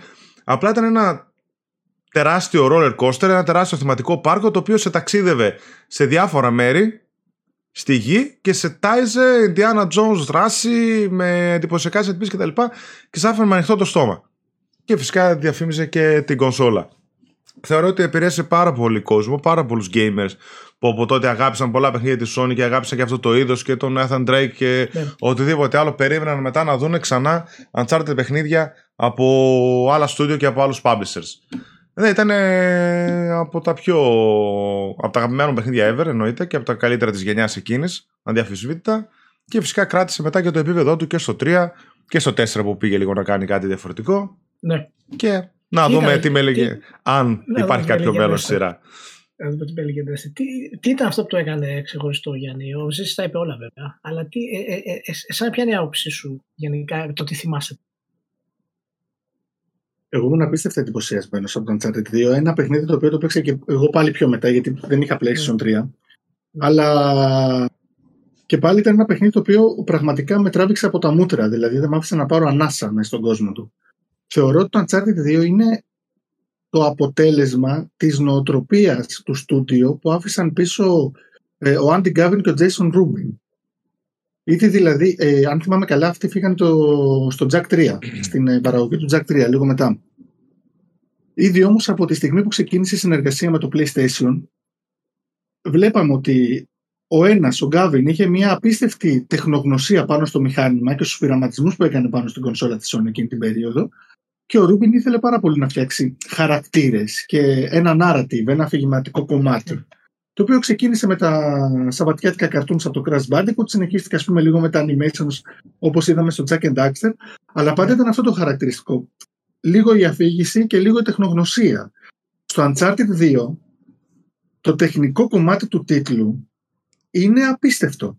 Το τι κάνανε για να μπορέσει να τρέξει το PlayStation 3 αυτό το τίτλο ε, ακριβώς με αυτά τα set pieces, ε, με το συγκεκριμένο ρυθμό, με τη συγκεκριμένη ροή, ήταν πραγματικά κάτι το φανταστικό. Αν θυμάμαι καλά, χρησιμοποιούσαν το cell processor σε 90%, 95% ας πούμε. Ναι, ναι. Δεν, ε, και στο άλλο κομμάτι... Ναι. Ναι, ναι, πες, πες, πες για να τελείσεις. Α, και στο άλλο κομμάτι το αφηγηματικό ουσιαστικά και με τη βοήθεια της Άμιχένη που ήταν γνωστή και για, τα, για τη σειρά σου River ε, κατάφεραν και δέσαν ακριβώς αυτό που ήθελαν, δηλαδή μια ιστορία ενός πρωταγωνιστή, αλλά το βασικό του στοιχείο ήταν ότι ήθελαν να βάλουν πολύ φυσικό διάλογο. Θέλαν δηλαδή να νιώθεις ότι αυτά που λένε ναι, μεν είναι στη σφαίρα του φανταστικού, δηλαδή τα catchphrases ναι, και όλα αυτά, αλλά είναι συζητήσεις που μπορείς να κάνεις με έναν καφέ με τον καλύτερο σου φίλο.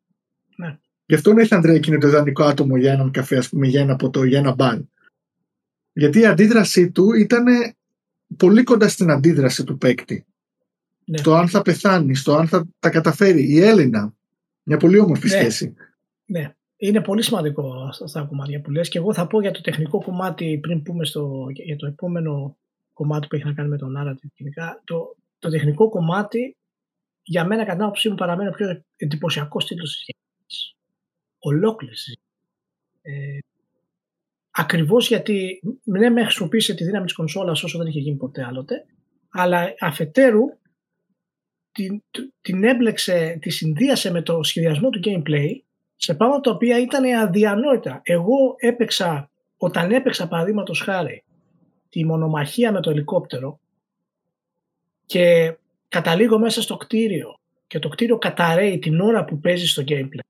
Αυτό το πράγμα είναι μια εμπειρία που ως gamer δεν μπορείς να την ξεχάσεις ποτέ. Είναι η πρώτη στιγμή στην ιστορία της βιομηχανίας όπου το κινηματογραφικό κομμάτι το οποίο είναι κυριολεκτικά κινηματογραφικό, δεν είναι απλά στη φαντασία σου. Το βλέπεις, έχει τα γραφικά, έχουμε τέτοια επίπεδο που το βλέπεις, μπλέκεται με το σχεδιασμό του design. Δηλαδή αυτό, αυτό θα πρέπει να είναι κάτσε στην πραγματικότητα. Και ενώ το, το έκανε gameplay. Και εκείνη τη στιγμή ήταν για μένα το πολύ σημαντικό κομμάτι. Καλά, φυσικά και η επίθεση στο, ε, στο χωριό επάνω στα Ιμαλάια που ήταν εκπληκτική ας πούμε, το, το όλο design. Ε, εκεί, εκεί, εκεί μου έδωσε ήταν ο λόγος που ήθελα να του βάλω 10 ήταν ότι αυτό που κάνουν αυτοί οι άνθρωποι αυτή τη στιγμή μας λένε ότι τα video games μπορούν να το καταφέρουν. Δηλαδή, και εκεί μας πάει το γράψιμο που, που είπες κιόλας, ότι η, το γράψιμο ήταν πολύ normal. Ήταν πολύ σημαντικό. Όταν είχα μιλήσει για το πρώτο κινηματογραφικό παιχνίδι που ήταν το Resident Evil. Εκεί φυσικά ήταν κινηματογραφικό γιατί είχε την αίσθηση ότι γινόταν κάτι, έβλεπες ωραίο κάτσιν, ήταν ξαφνικά κάποια πράγματα, αλλά δεν στεκόσαν στου χαρακτήρε σου πολύ, δεν στεκόσαν στο γράψιμο σου. Το Uncharted το ακούς να μιλάει και νομίζεις ότι είναι, είναι normal. Αυτοί οι άνθρωποι μιλάνε normal. Είναι super heroes βέβαια, αλλά μιλάνε normal. και ε, εν τέλει έδωσε και στη Sony την, ε, την ταυτότητά της, γι' αυτό και η Sony τόσο συνδεδεμένη με την Naughty Dog σε τέτοιο επίπεδο. Αν, αν θυμάστε, ε, όταν αγόρασε η Sony την Naughty Dog, την πήρε για νομίζω 600.000 δολάρια. ήταν, ήταν τρία άτομα. Και γι' αυτό παραμένεις και μέχρι και σήμερα νομίζω πιθανά το κορυφαίο developer studio στον κόσμο. Γιατί είχε, και, είχε το όραμα αλλά και τη τεχνολογική εξέλιξη για να μας φέρει αυτό που μας έφερε. Οπότε, ναι, το Uncharted το 2 πραγματικά έδεσε το template για πάρα πολλά. Αν και ακόμα και το Uncharted το 4 που σαν παιχνίδι είναι καλύτερο τεχνικά, δηλαδή και από θέμα gameplay και γρίφων. Αλλά το Uncharted το 2 έχει μια μαγεία που είναι δύσκολο να την, να την επαναλάβεις. Είναι και η Amy Hennig που καταλάβαινε λίγο το γεγονός ότι αυτά τα αυτά τα blockbuster ναι. Ειδικά όταν μιλάμε για έναν αρχαιοκάπηλο, γιατί αυτό ήταν ο Ντρέικ. αρχαιοκάπηλος της διπλανής πόρτας. Ναι, ναι, ναι. Δεν πειράζει, ας κλέψει κάτι. Είναι καλό παιδί. Έμπλεκε αυτό το μυθοπλαστικό στοιχείο, δηλαδή ότι κάτι συμβαίνει. Μπορεί να υπάρχει μια μαγεία. Με αυτό το ρεαλιστικό ότι εξαφανίζεται όλος ο μύθος γύρω από αυτό και είναι ένα φωνικό όπλο, είναι μια σκόνη, είναι με ένα ριτσίνι. Ο Νίλ Ντράκμαν από την άλλη τον ενδιαφέρανε πιο πολύ οι σχέσεις μεταξύ των χαρακτήρων με αποτέλεσμα το Uncharted 4 να είναι πιο πολύ μια προσωπογραφία ή ένα ναι. προσωπικό ταξίδι παρά ένα ταξίδι ενός χαμένου θησαυρού. Ναι. Οπότε λείπει λίγο αυτή η λάμψη. Χωρίς να σημαίνει ότι όντως γιατί είναι αντικειμενικά είναι καλύτερο παιχνίδι σε όλα του.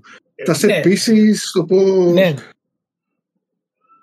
Αλλά λείπει αυτή η λάμψη, αυτός ο ενθουσιασμός, αυτό το παιχνίδι, ότι ναι, τι γίνεται τώρα. Εμένα μου αρέσει και η εξέλιξη του Uncharted όπως έγινε. Βέβαια να πούμε ότι αν θυμάμαι καλά και στο 3 και στο 4 υπήρχαν πολλές δυσκολίες για να βγουν τα παιχνίδια. Δηλαδή yeah. Ναι. εμένα ας πούμε και το 3 μου αρέσει πολύ.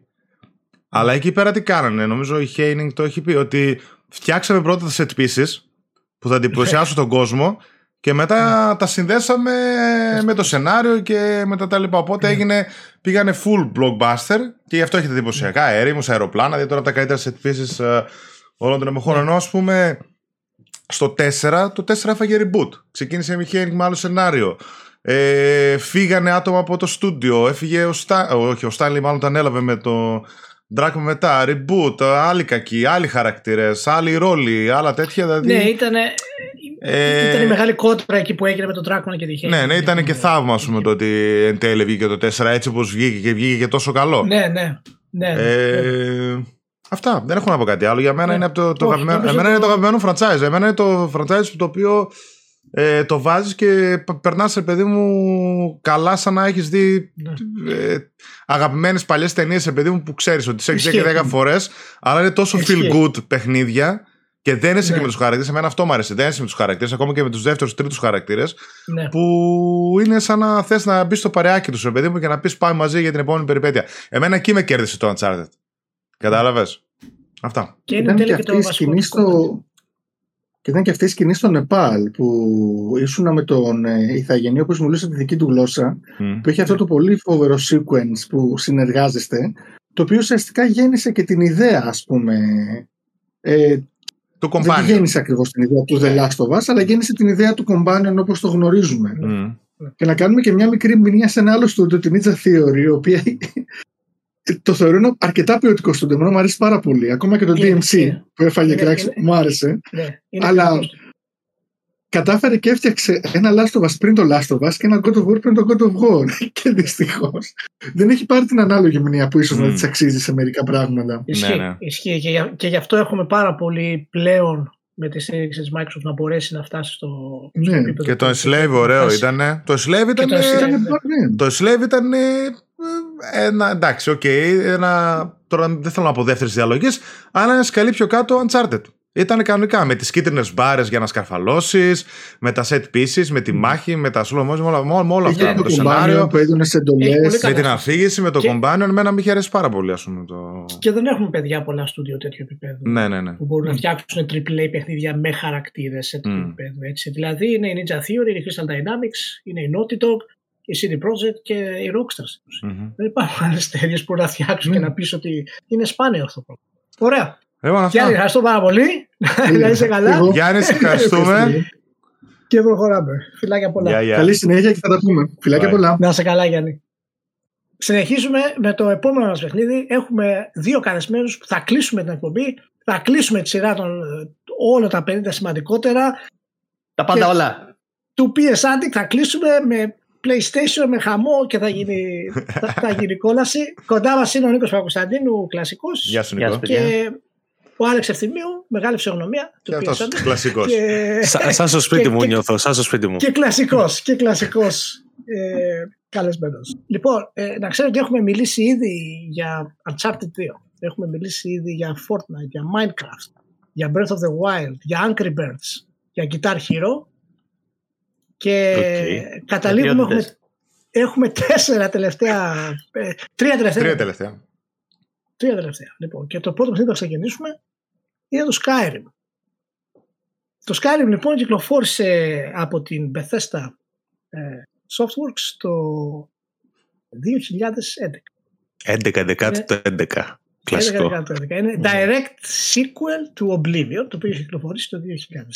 Λοιπόν, είναι, λαμβάνει χρόνια 200 χρόνια μετά το Oblivion και είναι το, το μεγάλο μπαμ που κάνει η Bethesda ε, από εποχής Morrowind και ύστερα φυσικά το, το πρώτο Elder Scrolls ήταν ε, wow αλλά ήταν πολύ basic και το Skyrim φέρνει ας πούμε κάτι το οποίο ε, εκείνη, εκείνη την εποχή στη βιομηχανία ε, δεν, δεν το είχαμε που έχει να κάνει, συνδυάζει σε RPG στο open sandbox gameplay σε τέτοιο βαθμό και φυσικά με το art και το μουσική σε- που δεν έχουμε ξαναδεί, τα procedural systems. Και... Οπότε να το κάνουμε πιο συγκεκριμένα, Νίκο, ξεκινήσω από σένα που είσαι έτσι 99 χρόνο. Να κάνουμε... Αποχωρώ από το podcast. περίμενε, περίμενε. Ε, ε, γιατί επέλεξα το Skyrim να πεις στα, στα σημαντικά πια; Δεν ξέρω γιατί το επέλεξες; Δεν κατάλαβα. για τα Όχι. bugs. Για τα bugs, Αστείευομαι. όχι για τα bugs, εντάξει. λοιπόν, ε, η σειρά The Scrolls είναι λίγο ιδιαίτερη στη, στην ιστορία των RPGs. Ε, εγώ για να είμαι ειλικρινής δεν είχα ασχοληθεί ποτέ με τα Elder Scrolls, ε, τα παλιά. Σε αντίθεση με όλα τα υπόλοιπα που τα είχα. Γιατί ε, δεν με τράβαγε πάρα πολύ αυτό το, αυτός ο τεράστιος κόσμος που ήταν βέβαια procedural generated, τελείως random και φυσικά με τα δεδομένα της εποχής ήταν πολύ άδειος, φτωχός ήταν ας πούμε. Ναι. Ε, βέβαια εντάξει, όλοι, όλοι τότε είχαν πει wow, καταπληκτικό είναι, τεράστιο είναι αυτό, που να πας όπου θες και σουξουμούξου. Ε, τέλος πάντων περάσανε χρόνια, ε, ήρθε ας πούμε το, το πρώτο μεγάλο μπαμ με το Morrowind, μετά με το Oblivion ας πούμε που ε, πήγανε τα physics τα πιο προχωρημένα και υπήρχε φοβερό hype και όλα αυτά. Ε, και μετά φτάσανε στο Skyrim. Και τώρα λες, το βλέπεις ας πούμε μετά από 12 χρόνια πλέον και λες ας πούμε τι είναι αυτό, εντάξει ξέρω εγώ, Ok, okay, Skyrim. Εν τω μεταξύ ε, υπάρχει μέχρι και σε ηλεκτρική σκούπα πλέον, οπότε έχει γίνει κάτι πολύ ας πούμε κοινότοπο. Λέει ο άλλος, ναι ok. Okay. Ε, αυτό που έκανε η, ε, η Bethesda με το Skyrim ε, ήταν να φτάσει ίσως να μπορώ να πω στο απόγειο του open world με την έννοια του καθαρού world building. Έτσι, δηλαδή ε, αυτό το πράγμα που έκανε με τον κόσμο που οπουδήποτε και να πήγαινες, υπήρχε κάποιο ερείπιο να βρεις, υπήρχαν κάποια σκόρπια αντικείμενα που λέγανε ένα story ας πούμε. Ε, υπήρχε κάποιο κομμάτι lore. Ε, ήταν φοβερά ενδιαφέρον και ήταν πιο ενδιαφέρον από το main story. Ε, αυτό είναι και αχίλιος πτέρνα ας πούμε, του, του Skyrim, γιατί ναι. ενώ στην πραγματικότητα προσπάθησε η Bethesda, επένδυσε για δεύτερη φορά σε γνωστούς ηθοποιούς για να ε, ντύσουν τους βασικούς χαρακτήρες και όλα αυτά και να δημιουργήσει ένα, ε, μια επική ιστορία με δράκους, okay, σε όλους μας αρέσουν δράκοι. Ε, τελικά ο κόσμος ήταν αυτός που ε, κράτησε το παιχνίδι και κράτησε τον παίκτη. Και αυτό μάλιστα είναι ε, φοβερό γιατί ε, τα, το, τα quests και τα side quests και το main quest ε, είναι σε ανταγωνισμό με το, με το world building. Δηλαδή τι εννοώ, ναι. αν το παίξεις ας πούμε πήγαινε στο παιχνίδι και ακολουθούσε τα marks και έκανε fast travel και πήγαινε από το σημείο α στο σημείο β, δεν θα καταλάβει γιατί το Skyrim είναι τόσο φοβερό. Θα, θα το χάσεις τελείως. Ε, εάν όμως κάνεις τον κόπο και περπατήσεις, ας πούμε, από το σημείο Α στο σημείο Β και δεις όλα τα ενδιάμεσα πράγματα που έχει να σου προσφέρει ο κόσμος, ε, τότε λες, ok, okay, αυτό είναι ένα άλλο παιχνίδι, ρε παιδί, με το οποίο δεν το είχα συνειδητοποιήσει μέχρι ναι. τώρα. Ε, είναι επίσης πολύ χαρακτηριστικό ότι το Skyrim δεν βρέθηκε ξαφνικά από τον ουρανό και όλοι είπαν Α, τι είναι αυτό.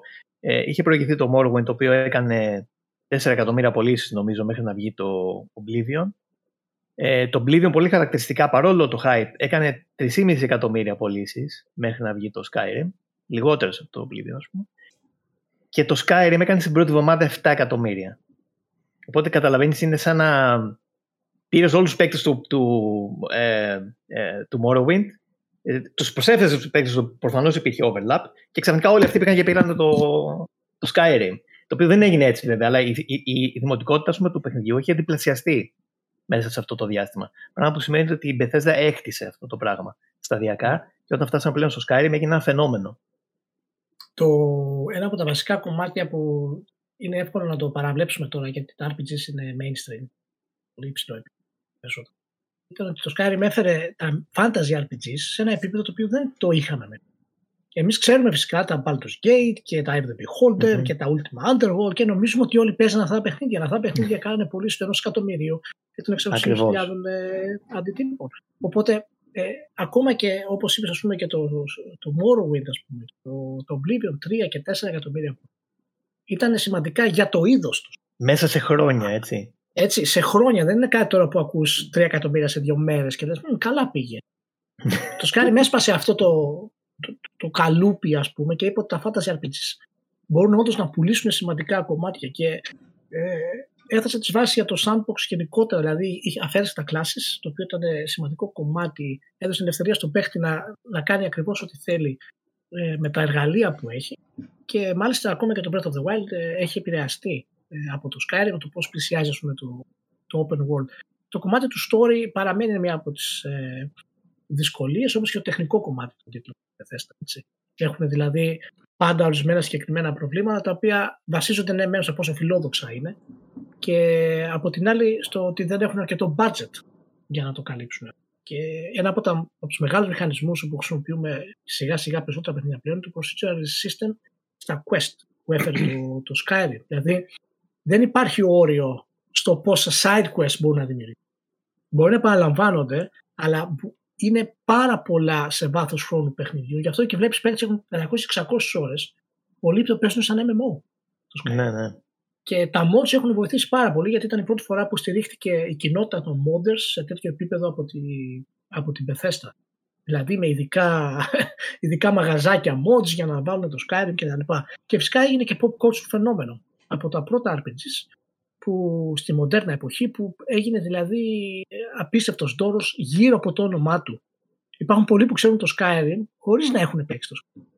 Ναι. Και ήταν πολύ σημαντικό κομμάτι και φυσικά μετά έγινε με την κυκλοφορία ε, σε πάρα πολλές. Ε, και βέβαια μετά το άλμα στο online ήταν πάρα πολύ εύκολο από αυτό, έτσι. Ναι.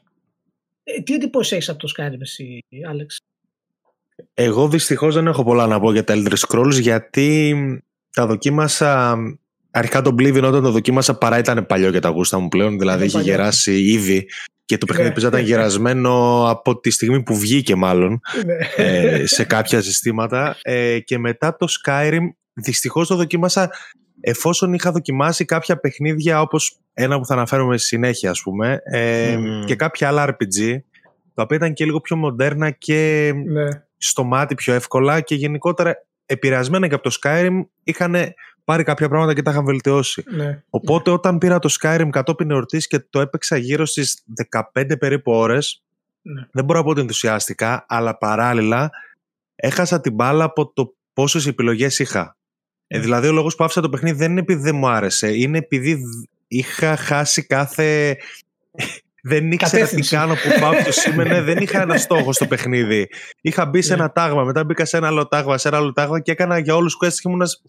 Τι κάνω εγώ τώρα εδώ πέρα; Ε, έχω υποσχεθεί στον εαυτό μου να το ξαναπιάσω κάποια στιγμή, γιατί γενικότερα αυτό το scope του Skyrim, ακόμα και τότε μου είχε κάνει τεράστια αίσθηση. Εγώ το Skyrim νομίζω το δοκίμασα το 2017, ας πούμε. Σκέψου, ε, έξι χρόνια αφού του βγήκε. Ε, το έχω σε εκτίμηση. Δυστυχώς δεν έχω ιδιαίτερη προσωπική εμπειρία για να πω ότι ξέρεις να κάτσω να σου πιάσω το και να σου πω Και, τι έφερε ναι. και τι έκανε. Αλλά θεωρώ ότι είναι ένα εντυπωσιακό παιχνίδι. Κυρίως λόγω αυτού που είπες και εσύ, ότι είναι τόσε επιλογές του παίκτη και τόσοι τρόποι να τελειώσει το παιχνίδι, να φτάσει στο τέλος ή και να μην το τελειώσει καν, να περιφέρεις στον κόσμο και να κάνεις πράγματα. Ε, που νομίζω ότι δικαίως περισσότεροι ξέρουν τα Elder Scrolls ως Skyrim, έτσι. Είναι σαν τις Ναι. περιπτώσει τους, του San Andreas που είναι η σειρά GTA. Είναι San Andreas και Ναι. Skyrim. Είναι οι δύο σειρές. ε, είναι, είναι, α- αυτό που λες είναι, είναι σωστό και το συμφωνώ γιατί πολλοί παίχτες όντως ε, εάν κάνουν αυτή την τράπα Ναι. Αν πάνε από το Witcher 3 στο Skyrim ε, υπάρχει διαφορά βέβαια 6 χρόνια αλλά είναι, είναι μεγάλο το gap στο τι περιμένει ο κάθε παίχτης γιατί το, το Witcher είναι φυσικά και πολύ πιο, πιο μοντέρνο.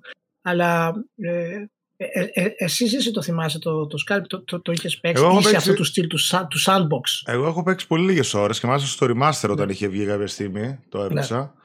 Ε, αλλά του στυλ λίγο πιο κάτω από την εισαγωγή όπως αφήσουν ανοιχτό κόσμο. Δηλαδή κάνα τρίωρο, τετράωρο κάπου εκεί πέρα. Οπότε Ναι. δεν έχω και εγώ ιδιαίτερες εντυπώσεις να πω. Εντάξει, παίζεται από μόνο άνετα ακόμα και σήμερα.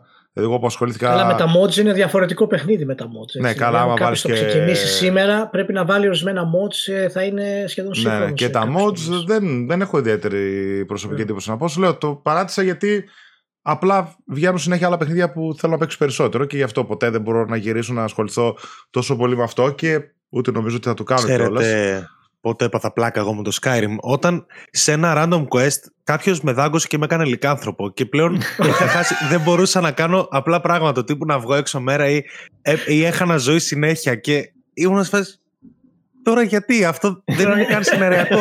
δεν καταλάβαινα πώς Γιατί με σε έκανε. μένα. Ναι, γιατί σε- ναι, αυτό ακριβώς. Και δεν ήξερα πώς μπορούσα να το γλιτώσω αυτό το πράγμα. Δεν, δεν είχα ιδέα τι να κάνω. Και βλέπω να εντάξει, οκ, θα κάνω μέσα στις σπηλιές μονίμως, δεν μπορώ να ξαναβγώ έξω ποτέ. Ε, τα χάσα εκεί, τα χάσα και κατάλαβα ότι πόσα πράγματα έχει να προσφέρει το Skyrim Ναι. και ότι και 10 playthroughs να κάνεις, μπορεί να δεις 10 διαφορετικά playthroughs ε, και Ναι, τερματισμούς. ναι. Δεν ήξερα, έχασα τα αυγά και τα πασχάλια, αλήθεια σας λέω με το Skyrim, έτσι. Είναι, είναι αυτή η επιτομή του Sandbox RPG που ε, έχει περάσει ε, τη βιομηχανία, αλλά έχει περάσει και το πώς πλησιάζουμε τα open worlds πάρα πολύ. Είναι όμως, Νίκο, και η αχίλιο πτέρνα του αυτό, γιατί βλέπεις άμα, άμα ο παίχτη δεν είναι condition στον τρόπο που παίζουν τα παιχνίδια τα Elder Scrolls, είναι πολύ δύσκολο να ξεκινήσει Ναι. από το Skyrim. Δηλαδή, άμα έχεις ξεκινήσει τα πρώτα Elder Scrolls, μετά πας στο Morrowind, μετά πας στο Oblivion, καταλαβαίνεις τους μηχανισμούς, καταλαβαίνεις τι σημαίνει, δεν πανικοβάλλεσαι, αλλά καταλαβαίνω πολύ άνετα κάποιον ο οποίος θα πει: Εγώ ρε παιδιά πήγα να παίξω ένα RPG σε ένα ανοιχτό κόσμο και στις στις τρεις ώρες δεν ξέρω τι να κάνω και, και πού να πάω. Δηλαδή, είναι αχίλιο πτέρνα αυτή για το, για το σχεδιασμό; Είναι, ναι, γιατί όντως είναι αυτό που, ε, αυτό που είπα ότι είχε χτίσει πάνω στο προηγούμενα και για έναν τελείως ε, αρχάριο παίκτη ε, έχει δυσκολίες. Ε, Παρ' όλα αυτά, βέβαια, είδαμε ότι έγινε τόσο δημοφιλές γιατί ε, η Bethesda έκανε προσπάθεια, ας πούμε, κάπως αυτό το, κάνουμε- το πράγμα να το κάνει streamline. Αλλά ταυτόχρονα και το streamlining που έκανε ήταν, ε, σε έκανε να χάνεις βασικά στοιχεία του παιχνιδιού. Ε, α- α- κάτι άλλο που είναι πολύ σημαντικό να πούμε, πέρα από το, την καταπληκτική μουσική του Soul, ας πούμε, και το, το φοβερό art design, στις πανοπλίες και σε όλα αυτά τα πράγματα, ε, είναι το ε, αυτό που λέει η Bethesda ε, το λέει Epic, ε, Epic World Building. Δηλαδή, οπουδήποτε για να πηγαίνεις στον κόσμο, βλέπεις ε, καταπληκτικά, καταπληκτικές θέες, ας πούμε. Βλέπεις ναι. ανοιχτά λιβάδια, βουνά, ξέρω εγώ, δάση, όλα αυτά τα πράγματα, τα οποία είναι φοβερά εντυπωσιακά. Πηγαίνεις από το ένα μέρος στο άλλο, αλλάζει ο καιρός, αρχίζει και χιονίζει, ξέρω εγώ. Ε, και ξαφνικά εκεί που πηγαίνεις, ας πούμε, και ψάχνεις να βρει κάτι. Εγώ θυμάμαι την πρώτη φορά που το έπαιξα, ας πούμε, ε, ακούς ένα. Λες, τι είναι αυτό τώρα, τι γίνεται, ξέρεις.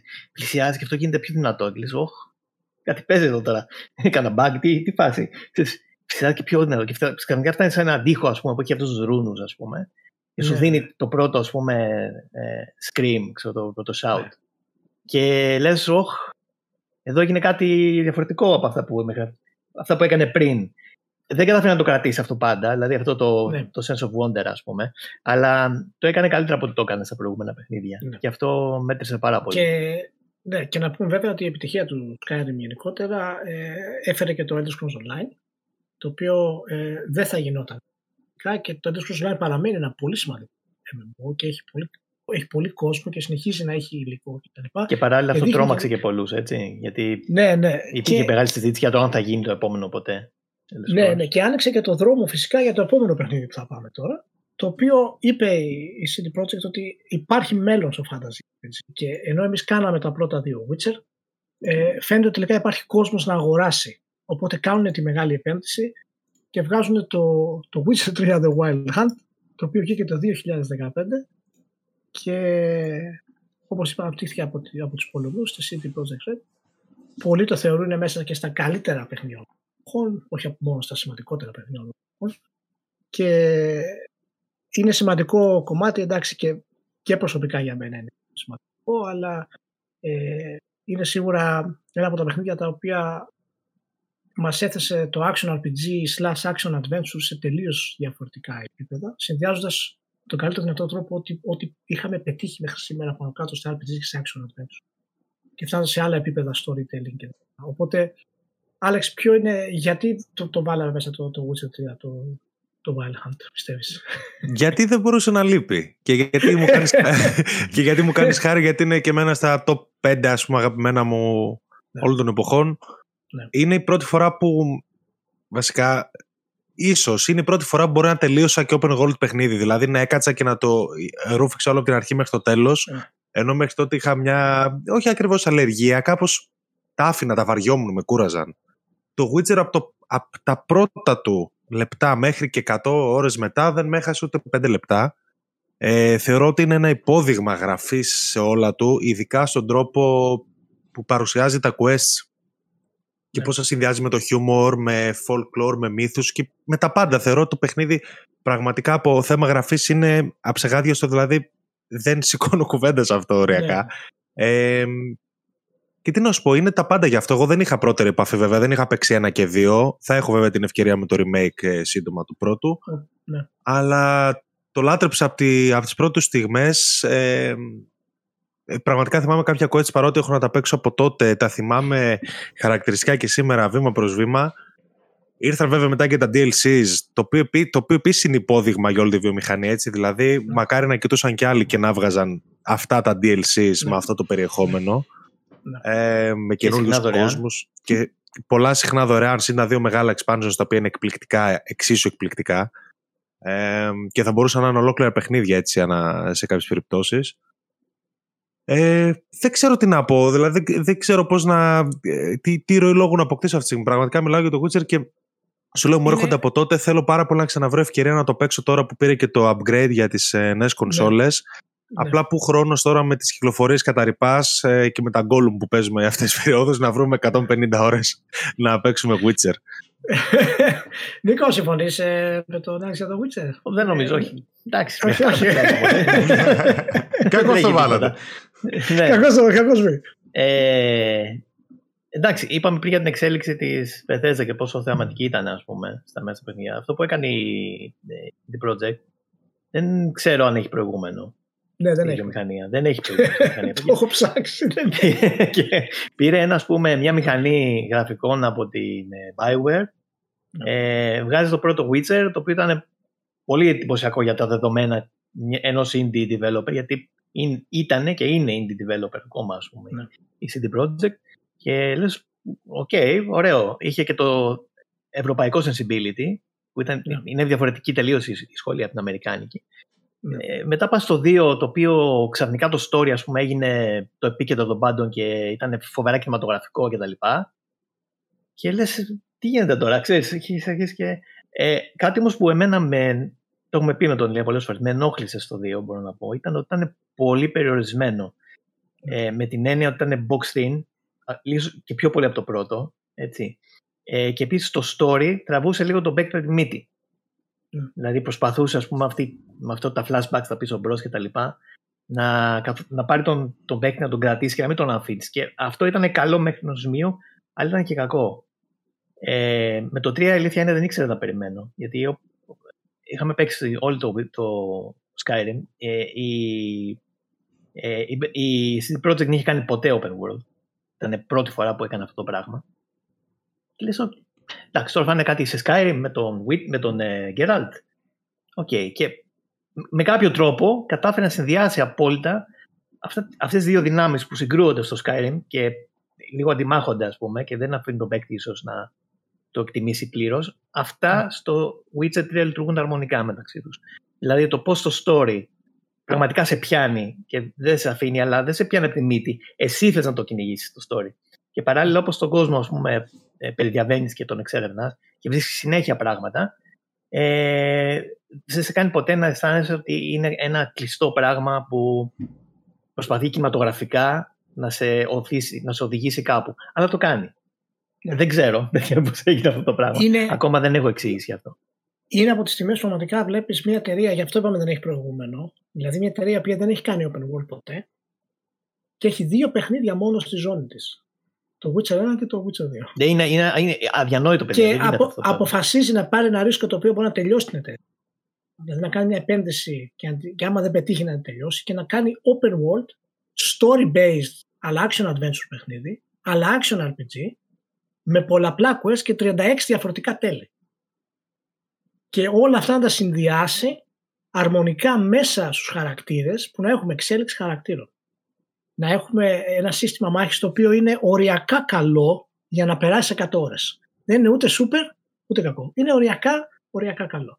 Και μετά να τα συνδυάσει παιδιά όλα αυτά με ένα επιχειρηματικό μοντέλο που ξεμπρόστιασε τη βιομηχανία σε πολύ μεγάλο βαθμό, ειδικά με τα, με τα αρχικά δωρεάν που έδωσε αντικείμενα άλλα διάφορα πραγματάκια και εν τέλει με τα δύο expansions τα οποία κοστίζαν 8 και 9 ευρώ και μια εταιρεία αν κυκλοφορούσε ένα expansion σαν κανονικό τους παιχνίδι τέτοιο, θα το βάζαμε 9 ξέρω, θα λέγαμε ένα ανεπανάληπτο mm. RPG. Μα είχε πάρει νομίζω βραβείο RPG της χρονιάς το ένα από τα δύο ναι, ναι. το Blood and ναι, Wine. Ναι.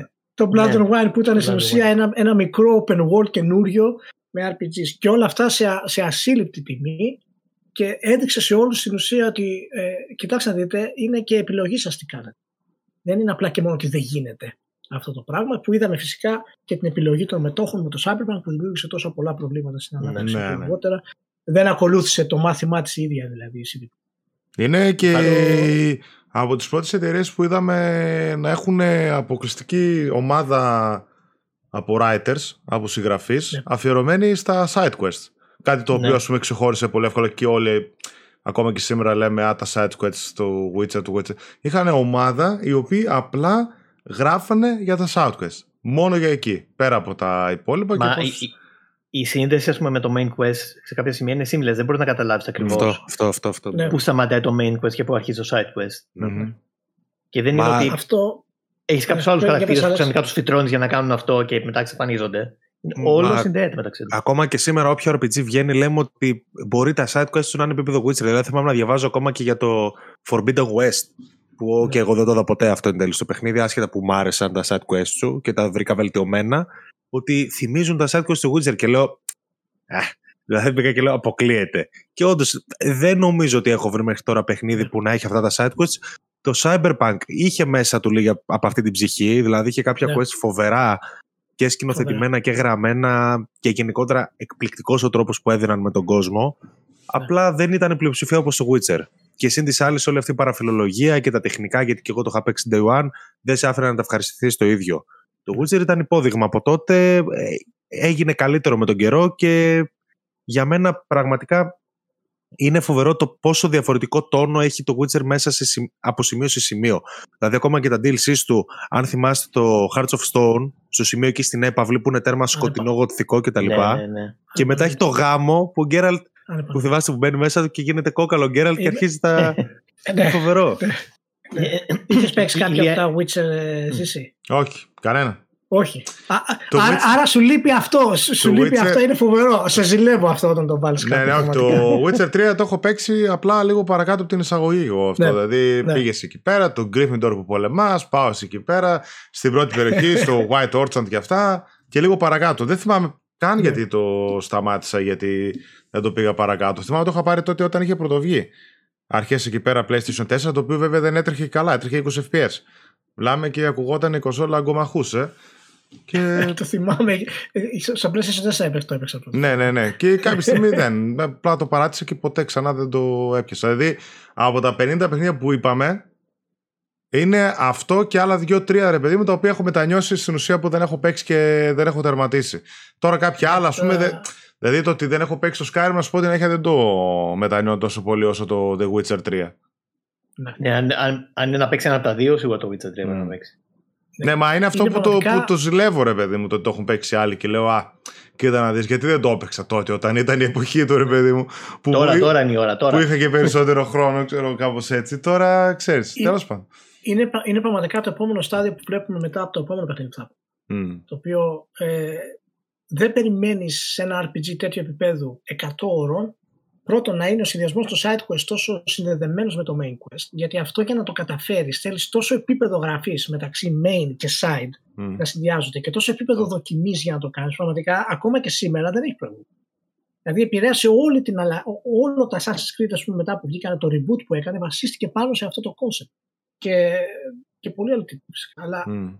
αυτό που κατάφερε το Witcher 3 και αυτό ίσως είναι λίγο η αδυναμία μου που έχω, ο φόβος μάλλον, όχι αδυναμία, ότι μήπως ήταν το απόλυτο φλουκ.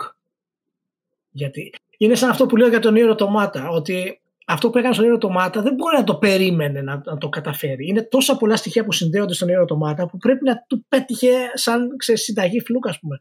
Αλλά το Cyberpunk έδειξε, και το είπε ο Άλεξ πολύ ωραία, ότι έδειξε στοιχεία ότι τα βασι, οι βασικές δυνάμεις CD Projekt δεν είναι φλουκ. Υπάρχουν. Και γι' αυτό παραμένω, ας πούμε, έτσι αισιόδοξο για τη συνέχεια του ε, του είναι... Witcher περισσότερο, αλλά, αλλά, αλλά, και μετά για τους Είναι κατηγορία Star Wars, είναι κατηγορία Lord of the Rings για τα ναι. video games. Και παράλληλα, ας πούμε, ε... προσπάθησες να φανταστείς αυτό που είπες, όλη αυτή την περιγραφή ναι. που έκανες πολύ καλή για το τι κάνει ας πούμε, το Witcher 3, σε ένα pitch meeting ναι. με ένα μεγάλο publisher. Δεν υπήρχε περίπτωση ποτέ αυτό το πράγμα να περάσει. Το φαντάζεσαι. Όχι, όχι. Πιστεύεις σε άλλα. Κάνετε τρία παιχνίδια σε ένα. Γιατί δεν κάνετε τρία παιχνίδια, ας πούμε, και να ναι. κάνετε ένα; Το, το, το, το, το Horizon, παραδείγματος χάρη, έχεις σαφεί επιρροές από, από το Witcher και στα skills που ξεκίνησε, ας πούμε, και στο πώς ταξιδεύεις στον κόσμο. Και γι' αυτό ήταν και για μένα πολύ σημαντικός τίτλος στην προηγούμενη γενιά και από τους πιο ενδιαφέροντες sci-fi κόσμους που έχουμε δει για, για, για πολύ καιρό. Στο 2 υπήρχε η βελτίωση που λες στο Forbidden West. Πιστεύεις ότι αυτό το μοντέλο μπορεί να το, να το συνεχίσει η Sony και να φτάσει πούμε, σε ένα επίπεδο γραφής, γιατί το ταλέντο το έχει φυσικά. Και να το κάνει, ας πούμε, σε παιχνίδια σαν το Forbidden West ή στο επόμενο Horizon, αυτό του action RPG φόρμουλα δεν θεωρώ μόνο ότι μπορεί, θεωρώ ότι ψηλοοφείλει κιόλας να το ναι. πάει στο επόμενο level και να παραδειγματιστεί κυρίως από τη γραφή και από αυτό που λέμε το πώς συνδέονται με το, με το κυρίως ε, quest, με το βασικό σενάριο που στο Forbidden West το πάλεψαν λίγο να το κάνουν αυτό. Δεν ήταν τελείως τελείως ε, άκυρες ιστορίες που ναι, ναι. συναντούσες. Δηλαδή υπήρξε μια κίνηση προς εκείνη την κατεύθυνση. Θεωρώ το Witcher είναι πώς να το πω, ε, στη λογική ίσως της Sony που θέλει να ακολουθήσει τα open world, ίσως απλά να μην μπορεί ακόμα. Δηλαδή, αν ρωτάς εμένα, θεωρώ ότι εκεί θέλει να το πάει. Ναι. Και ίσως οι περισσότεροι που φτιάχνουν RPG έξω να θέλουν να το πάνε εκεί, απλά είναι στο μοντέλο της Sony θεωρώ να παιχνίδι σαν το Witcher και ναι. κάποια στιγμή πιστεύω θα φτάσει εκεί. Τώρα θα είναι το, Horizon ως, ε, ε, ως franchise, θα είναι κάποιο καινούριο που θα σκαρφιστούν, δεν μπορώ να καταλάβω. Το Horizon δεν μπορώ να σκεφτώ μάλλον. Το Horizon είναι μια πιθανή περίπτωση. Δηλαδή ένα τρίτο μέρος να βελτιωθεί ακόμα περισσότερο και να πλησιάσει προς τα εκεί. Yeah. Ναι. Αλλά και πάλι λείπουν από το Horizon βασικά πράγματα του Witcher που είναι αυτό το ευρωπαϊκό που είπατε και πριν, που είναι αυτό το χιούμορ, ε, η καφρίλα που έχει μέσα. Το Horizon είναι αρκετά by the book και πιο σοβαρός Ναι, σαν είναι- franchise. είναι- Ναι, είναι λίγο by the book, δεν έχει ας πούμε το... Ξέρεις, δεν θα σε βάλει να κυνηγήσεις καθημερινότητα. ένα σπίτι με ένα τηγάνι μέσα που είναι στοιχειωμένο. Δηλαδή δεν, δεν- δεν θα Ναι. το δεις αυτό στο. Όχι, όχι. Αλλά, αλλά δεν έχει και την καθημερινότητα που έχει το Witcher. Δηλαδή τις πόρνες, τα ναρκωτικά, το, το abuse, ας πούμε, αυτό το σκοτεινό κομμάτι που έχει η καθημερινότητά μας είναι πιο πλήρη. Αλλά νομι- νομίζω ότι κάποιος μπορεί να το κάνει και αυτός θα είναι η Naughty Dog. Έχω θεωρία τώρα θα την πω για το, για το επόμενο παιχνίδι, το οποίο είναι το τελευταίο μας παιχνίδι. Κλείνει όλη τη σειρά. Έχει ξεχωριστή θέση στην καρδιά μου μαζί με το Witcher 3 τα τελευταία Πού- πού 20 είναι; 25 Να- χρόνια. Spoiler alert. ναι, spoiler alert. Ε, και έχει φυσικά ξεχωριστή θέση στο PS ξεχωριστή θέση σε όλους τους φίλους του PlayStation, αλλά και σε όλο τον κόσμο πλέον σε πολλούς φίλους του HBO και δεν είναι άλλο από το The Last of Us. Και κλείνει πολύ ωραία, γιατί είναι το τελευταίο που το βάλαμε για να, για να κλείνει έτσι όπως είναι. Κυκλοφόρησε το 2013 από την ανεπανάληπτη Naughty Dog και βγήκε φυσικά από τη Sony. Είναι το επόμενο παιχνίδι της Naughty Dog μετά το Uncharted το 2 σε εκείνη τη γενιά. Και πήγε από το ένα επαναστατικό κομμάτι των Uncharted 2 που το αναφέραμε πριν ε, στο Last of Us που βγήκε οριακά στο κομμάτι του κλεισίματος της γενιάς ας πούμε και έδωσε το τελευταίο boost για να επανακτήσει η Sony την πρωτοκαθεδρία στις πωλήσεις, μιας και εκείνη η γενιά είχε προβλήματα τα πρώτα δύο για την εταιρεία. Λοιπόν, δεν, ε, νομίζω δεν υπάρχουν πάρα πολλά να πούμε για το Last of Us που δεν έχουν υποθεί. Είναι περισσότερο συναισθηματικό το κομμάτι παρά οτιδήποτε άλλο κατά τη γνώμη μου. Ε, οπότε να ξεκινήσουμε από, το, από τον Άλεξ ε, και να πούμε γιατί το Last of Us πραγματικά είναι σημαδιακό τόσο πολύ. Ε, για εμένα σηματοδότησε παράλληλα δύο πράγματα το The Last of Us. Το πρώτο ήταν ε, η απότομη ορίμανση της Sony ε, όσον αφορά τα αποκλειστικά της. Δηλαδή πήγε από τα infamous, τα Uncharted και τα Ratchet ας πούμε παραδείγματα στο The Last of Us που είναι κάτι πολύ πιο ενήλικο, πολύ πιο όριμο και ταυτόχρονα ίσως ήταν και μ, για μέρος του κοινού από το ηλικίως όπως για μένα ας πούμε τότε που ήμουν 17 και το έπαιξα κατά τύχη και έπαθα πλάκα και όπως έχω ξαναπεί πολλές φορές για μένα το gaming είναι προ The Last of Us και μετά The Last of Us για μένα προς- σε προσωπικό επίπεδο. Δηλαδή άρχισα να το βλέπω αλλιώς από εκεί πέρα το gaming ως μέσο Ναι. ψυχαγωγίας. Ε, και παράλληλα σε πιο τεχνικό επίπεδο να το πω έτσι όλα τα αποκλειστικά της Sony από εκεί και πέρα από το The Last of Us προσπαθούν να αφομοιώσουν στοιχεία του μέσα ε, και αφηγηματικά και παικτικά να το πω έτσι χωρίς να τα καταφέρουν πάντα με τον καλύτερο τρόπο και Ναι. είναι ίσως για εμένα ένας από τους λόγους που δεν πάνε και τόσο μπροστά τα franchise της Sony αν με ρωτάς. Νιώθω ότι έχουν μείνει απαγκιστρωμένα στην επιτυχία που έκανε τότε το The Last of Us και στον μπαμ που έκανε και προσπαθούν ακόμα να το μιμηθούν ενώ θα έπρεπε να κάνουν κάτι δικό τους. Ε, νομίζω ότι σηματοδότησε μια τελείως διαφορετική εποχή για την ε, Sony το The Last of Us και για την ίδια ήταν κομβική τότε βέβαια γιατί έπαιξε και μεγάλο ρόλο στο να ανατραπεί και ξέρεις το Xbox 360 PS3 που παίζε τότε ήταν από τα παιχνίδια που έγιναν την πλάστικα εν τέλει στο τέλος της γενιάς ακριβώς όπως λες. Ε, ναι δεν έχω κάτι άλλο να πω. Θεωρώ ότι αφηγηματικά το The Last of Us είναι το κορυφαίο δείγμα ε, που έχω δει εκεί έξω και το πρώτο και το δεύτερο βέβαια. Καταλαβαίνω βέβαια τους λόγους που είναι το πρώτο εδώ. Άσχετα που θεωρώ το δεύτερο το ξεπέρασες σε αρκετά πράγματα και μικρές αφηγηματικές στιγμές του The Last of Us είναι δύσκολο να βρεις άλλο. Εγώ δεν μιλάω καν για το σενάριο, για τα cutscenes κτλ. Μιλάω για στιγμές, ξέρεις, πιο συγκεκριμένες, όπως το Έλλη φέρε τη σκάλα και η Έλλη δεν έρχεται. Αυτά τα πράγματα κάνουν μοναδικό το The Last of Us για μένα. Νίκο, τι λέει το Last of Us? Προσπα- Συγγνώμη, αλλά προσπαθώ να φανταστώ τον Άλεξ τώρα. Που λέει, λέει μάλλον, Α, παιχνιδάκι με ζόμπι, κάτσε να το πάρω. Καλό θα είναι. ε, το πήραμε σπόντα επειδή μου είχε χαλάσει το πρώτο PS3 και ήθελα να έχω PS3 Αμάν, και, και αμάν, αγόρασα αμάν, δεύτερο αμάν. και ήταν στο... Ήτανε Ξέρεις, bundle. ήταν, είπα- ήταν bundle και λέω Ε, Κάτσε λέω να το βάλω. Αυτό έχω τώρα. Λίγες μέρες πριν τις Πανελλήνιες το 14. και λέω Α, κάτσε να εντάξει. το βάλω να το δοκιμάσω. παίζω την Συγχαρητήρια. εισαγωγή, παίζω την εισαγωγή και ξε- γίνεται αυτό που γίνεται στην εισαγωγή και λέω. Τι, τι γίνεται εδώ πέρα, μου υποσχέθηκε κατάλληλα πράγματα. Τι πανελλήνες, δεν θα γίνω κουλουράς. Τι, τι νόημα έχει από εδώ και πέρα. Ναι, όχι, είχα πάθει την πλάκα της ζωής μου. 17 χρόνων Ε. τώρα. Εγώ, επειδή δεν είχα, sorry παιδιά, θα το πω, δεν είχα PS3. Ε, σε, σε εκείνη τη γενιά ήμουνα Xbox Ε, λοιπόν, το έπαιξα στο 4 πλέον. Ε, Ε, και ήξερα βέβαια περί τίνος πρόκειται, ήξερα πολύ καλά. Ας πούμε. Ήταν ένα παιχνίδι που ήταν οπωσδήποτε να παίξω. Ε, και ένας από τους βασικούς λόγους που πήρα και το PS4 εξ αρχής, ας πούμε, σχεδόν στο launch. Ε, αυτό που είπε ο Άλεξ για ελληνικίωση, ε, για τα first party, ας πούμε, της Sony, ε, είναι ακριβώς to the point. Δηλαδή, όταν ήρθε το, το The Last of Us και μάλιστα σε ένα, παιχνίδι, σε ένα είδος που ε, έχει πολύ ωραία ε, δείγματα μεν, αλλά ε, ακολουθούν όλα ένα, μια μανιέρα, ένα, ένα στυλ λίγο camp, ας πούμε. Δηλαδή δείτε το Resident Evil για παράδειγμα.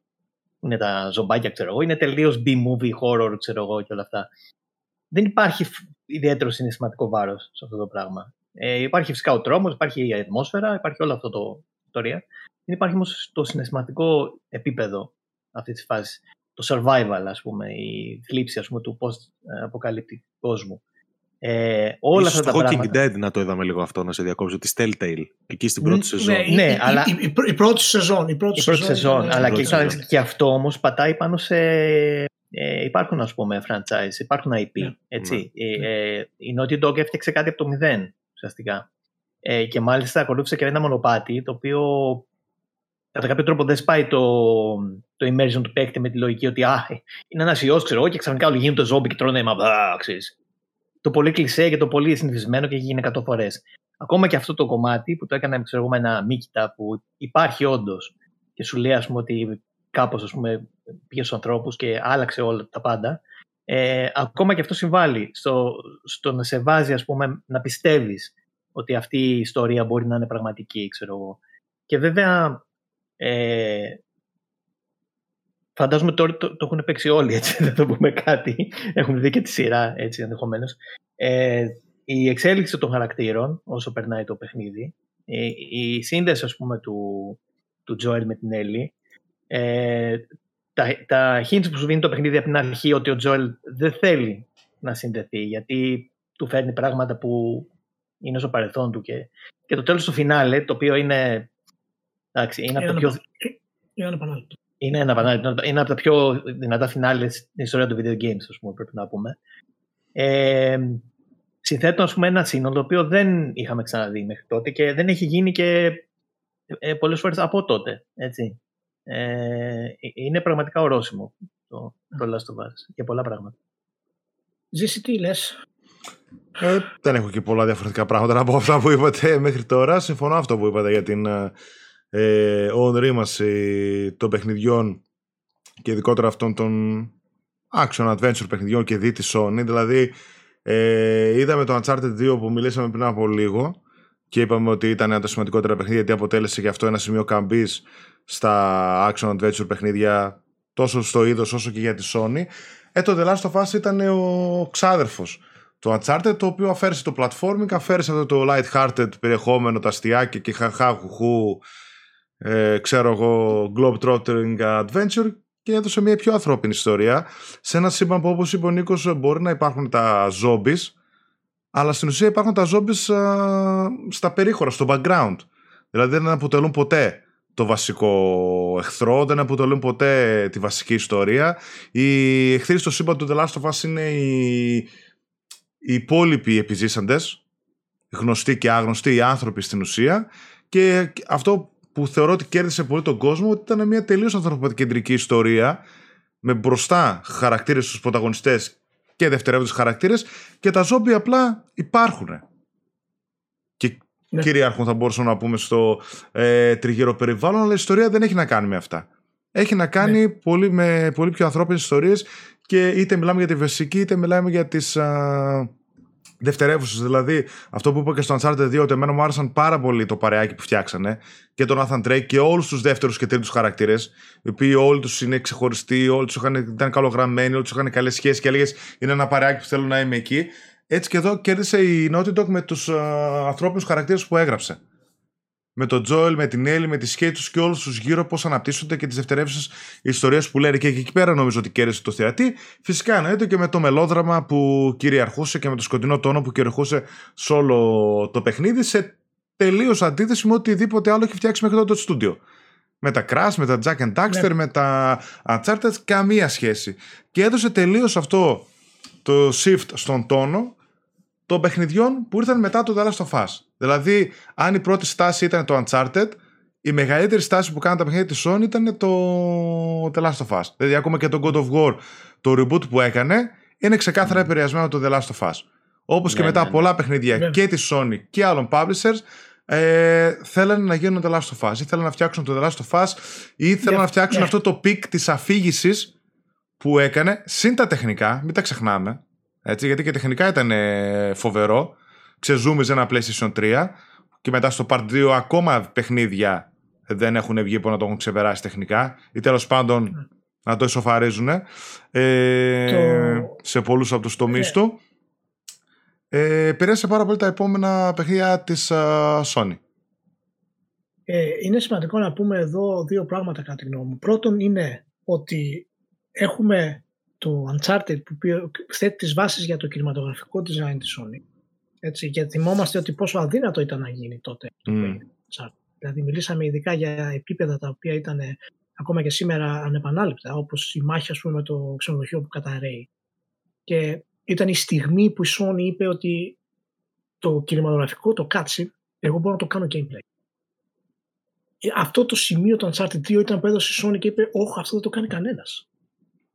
Και της έδωσε την όθηση. Και το όραμα μετά που είχε ο Druckmann, και είναι, ε, γι' αυτό είναι σημαντική η προσωπικότητα του Druckmann, ειδικά για το, για το Last of Us, είναι γιατί ο Druckmann είχε επηρεαστεί από το Ico. Ήθελε να κάνει το, ήθελε να κάνει το Ico σε ζόμπι Μμ. σε ένα post-apocalyptic περιβάλλον. Αυτή, αυτή η δήλωσή του τότε σαν ε, στην ουσία μέρος ας πούμε, της Νότικου που δε- τότε ήταν, δεν ήταν φυσικά ο director αλλά ήταν αυτό το κομμάτι που πλησίασε εκεί που θέλω να κάνω. Οπότε είναι πολύ λογικό να, να βλέπουμε γιατί ε, η ιστορία του Last of Us έχει τέτοιο βάθος και τέτοια ποιότητα γιατί βασίζεται φυσικά στα αριστουργήματα του Fumito Ueda. Αλλά εκεί που ο Fumito Ueda είναι πολύ συγκεκριμένος ε, και τα παιχνίδια του δεν επηρεάζουν στην ουσία κανένα, είναι απλά ξεχωριστά δημιουργήματα, ο Dragman είπε θα χρησιμοποιήσω το τι έχουμε καταφέρει και με το αφρικά με τη Sony και θα δημιουργήσω το, το Last of Us. Το action adventure κομμάτι και το action RPG κομμάτι του Witcher 3 που είπε και ο, και ο Alex ύστερα είναι οι δύο σημαίες βιομηχανίας που ενηλικιώνουν το πιο διαδεδομένο ζάνρα που έχουμε σήμερα. Δηλαδή το Last of Us ενηλικιώνει τα action adventures και το Witcher 3 ενηλικιώνει τα action RPGs. Και όλα αυτά τα δύο συνδυάζονται σε αυτή τη γενιά έχοντας παιχνίδια τα οποία πλέον είναι action RPG slash adventures με skills και τα λοιπά τα οποία δεν είχαμε ποτέ και μπορούν να πούν αυτές τις, ε, τις ιστορίες. Εγώ θεωρώ ότι το Last of Us το Witcher είναι το έπος και τελειώνεις και αισθάνεσαι ότι έχεις κάνει ένα ταξίδι σε έναν άλλο κόσμο το οποίο είναι αδιανόητο. Το Last of Us είναι για μένα προσωπικά δεν έχω ξαναδεί στην ιστορία των video games τέτοια ποιότητα γραφής και τέτοιο ρυθμό γραφής σε κανένα παιχνίδι και το συγκρίνω μάλιστα και με τηλεοπτικές σειρές αλλά και με, με κινηματογραφικές ταινίες. Δεν μιλάω για φυσικά για πολύ ψηλά επίπεδα, έτσι. μιλάω για τα επίπεδα τα οποία είναι πιο mainstream. Η εισαγωγή του δεν έχει ξαναπάξει καλύτερη εισαγωγή γράμμα σε παιχνίδι. Μέσα σε 10, 15 λεπτά, 20 λεπτά, πόσο κρατάει, μία ώρα, 40 λεπτά όσο σου πάρει, χτίζει τον κόσμο, τη σχέση του Τζόελ, το τι έχει γίνει, το τι πρόκειται να γίνει, ε, ακόμα και τώρα το λέω και να τριχιάζω. Είναι δηλαδή για μένα από θέμα ποιότητας editing, είναι αδιανόητο. Και αυτό μας πάει στο τέλος, το οποίο το τέλος του εγώ προσωπικά το θεωρώ το καλύτερο τέλος που έχω βιώσει στην ιστορία των video games και πραγματικά παιδιά ακόμα και συγκριτικά με τη σειρά όπου είναι, δηλαδή το μέσο της σειράς είναι γεννημένο για να λέει ιστορίες δεν έχει gameplay είναι μόνο για να λέει ιστορίες το παιχνίδι κάνει καλύτερο characterization Ναι, ναι. Ε, στην πορεία του ας πούμε μέσα εκεί φυσικά βοηθάει και το gameplay ok είναι λίγο άδικο να το συγκρίνουμε άμεσα με τη σειρά η οποία ήταν επιτυχία Θεωρώ Ε, πολύ έξυπνη την. Α, τελείωσες; Ε, Ναι, ναι, πες μου, ναι. Θεωρώ πολύ έξυπνη την επιλογή αρχικά του να παίζεις στον πρόλογο ως η Σάρα. Είναι θεωρώ πανέξυπνη επιλογή. Δηλαδή το, ε, όλα αυτά που βλέπεις, εντάξει, και μέχρι που ε, γίνεται το ατύχημα κτλ. Είναι πανέξυπνο και δηλαδή λείπει και ο Τζόελ, βλέπεις τον τρόπο που χτίζεται το, το σκηνικό, ξέρεις, τη Ναι. ε, κρίξεις από μακριά, τη τηλεόραση την ανοιχτή, το κινητό της αναπάντητες είναι πανέξυπνο. Και επίσης πανέξυπνο βρίσκω το σημείο που αφήνει media rest το Joel, το παιχνίδι, και πιάνει και σου δίνει τον έλεγχο της Έλλη.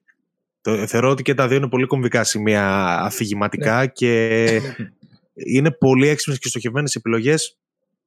Βέβαια, μετά ήρθε και ένα DLC για το The Last of Us, το οποίο ήταν επίσης ε, σπουδαίο για μένα και το καλύτερο DLC που είχα παίξει μέχρι τότε, βέβαια, και μετά παίξα και το Witcher και τα σχετικά, το οποίο σου δίνει επίσης ένα φοβερό background με πάρα πολύ λίγα. Δηλαδή, παίζεις σε ένα σημείο μέσα σε ένα εγκατελειμμένο εμπορικό κέντρο και σου λέει τόσα πολλά με τόσο λίγα. Ε, σου δίνει το background της Έλλης, της σετάρει και για το δεύτερο παιχνίδι παράλληλα. Δηλαδή έχουν στο μυαλό τους ότι δίνουν μια υπόσταση στην Έλλη η οποία στο παιχνίδι το βασικό υ- υπήρχε μεν, αλλά πολύ στο background. Εδώ στη κάνουν ξεκάθαρη ναι. και στην ετοιμάζουν για ένα δεύτερο παιχνίδι που πλέον είναι ενήλικη και παίρνει τις αποφάσεις και τη ζωή της στα χέρια της.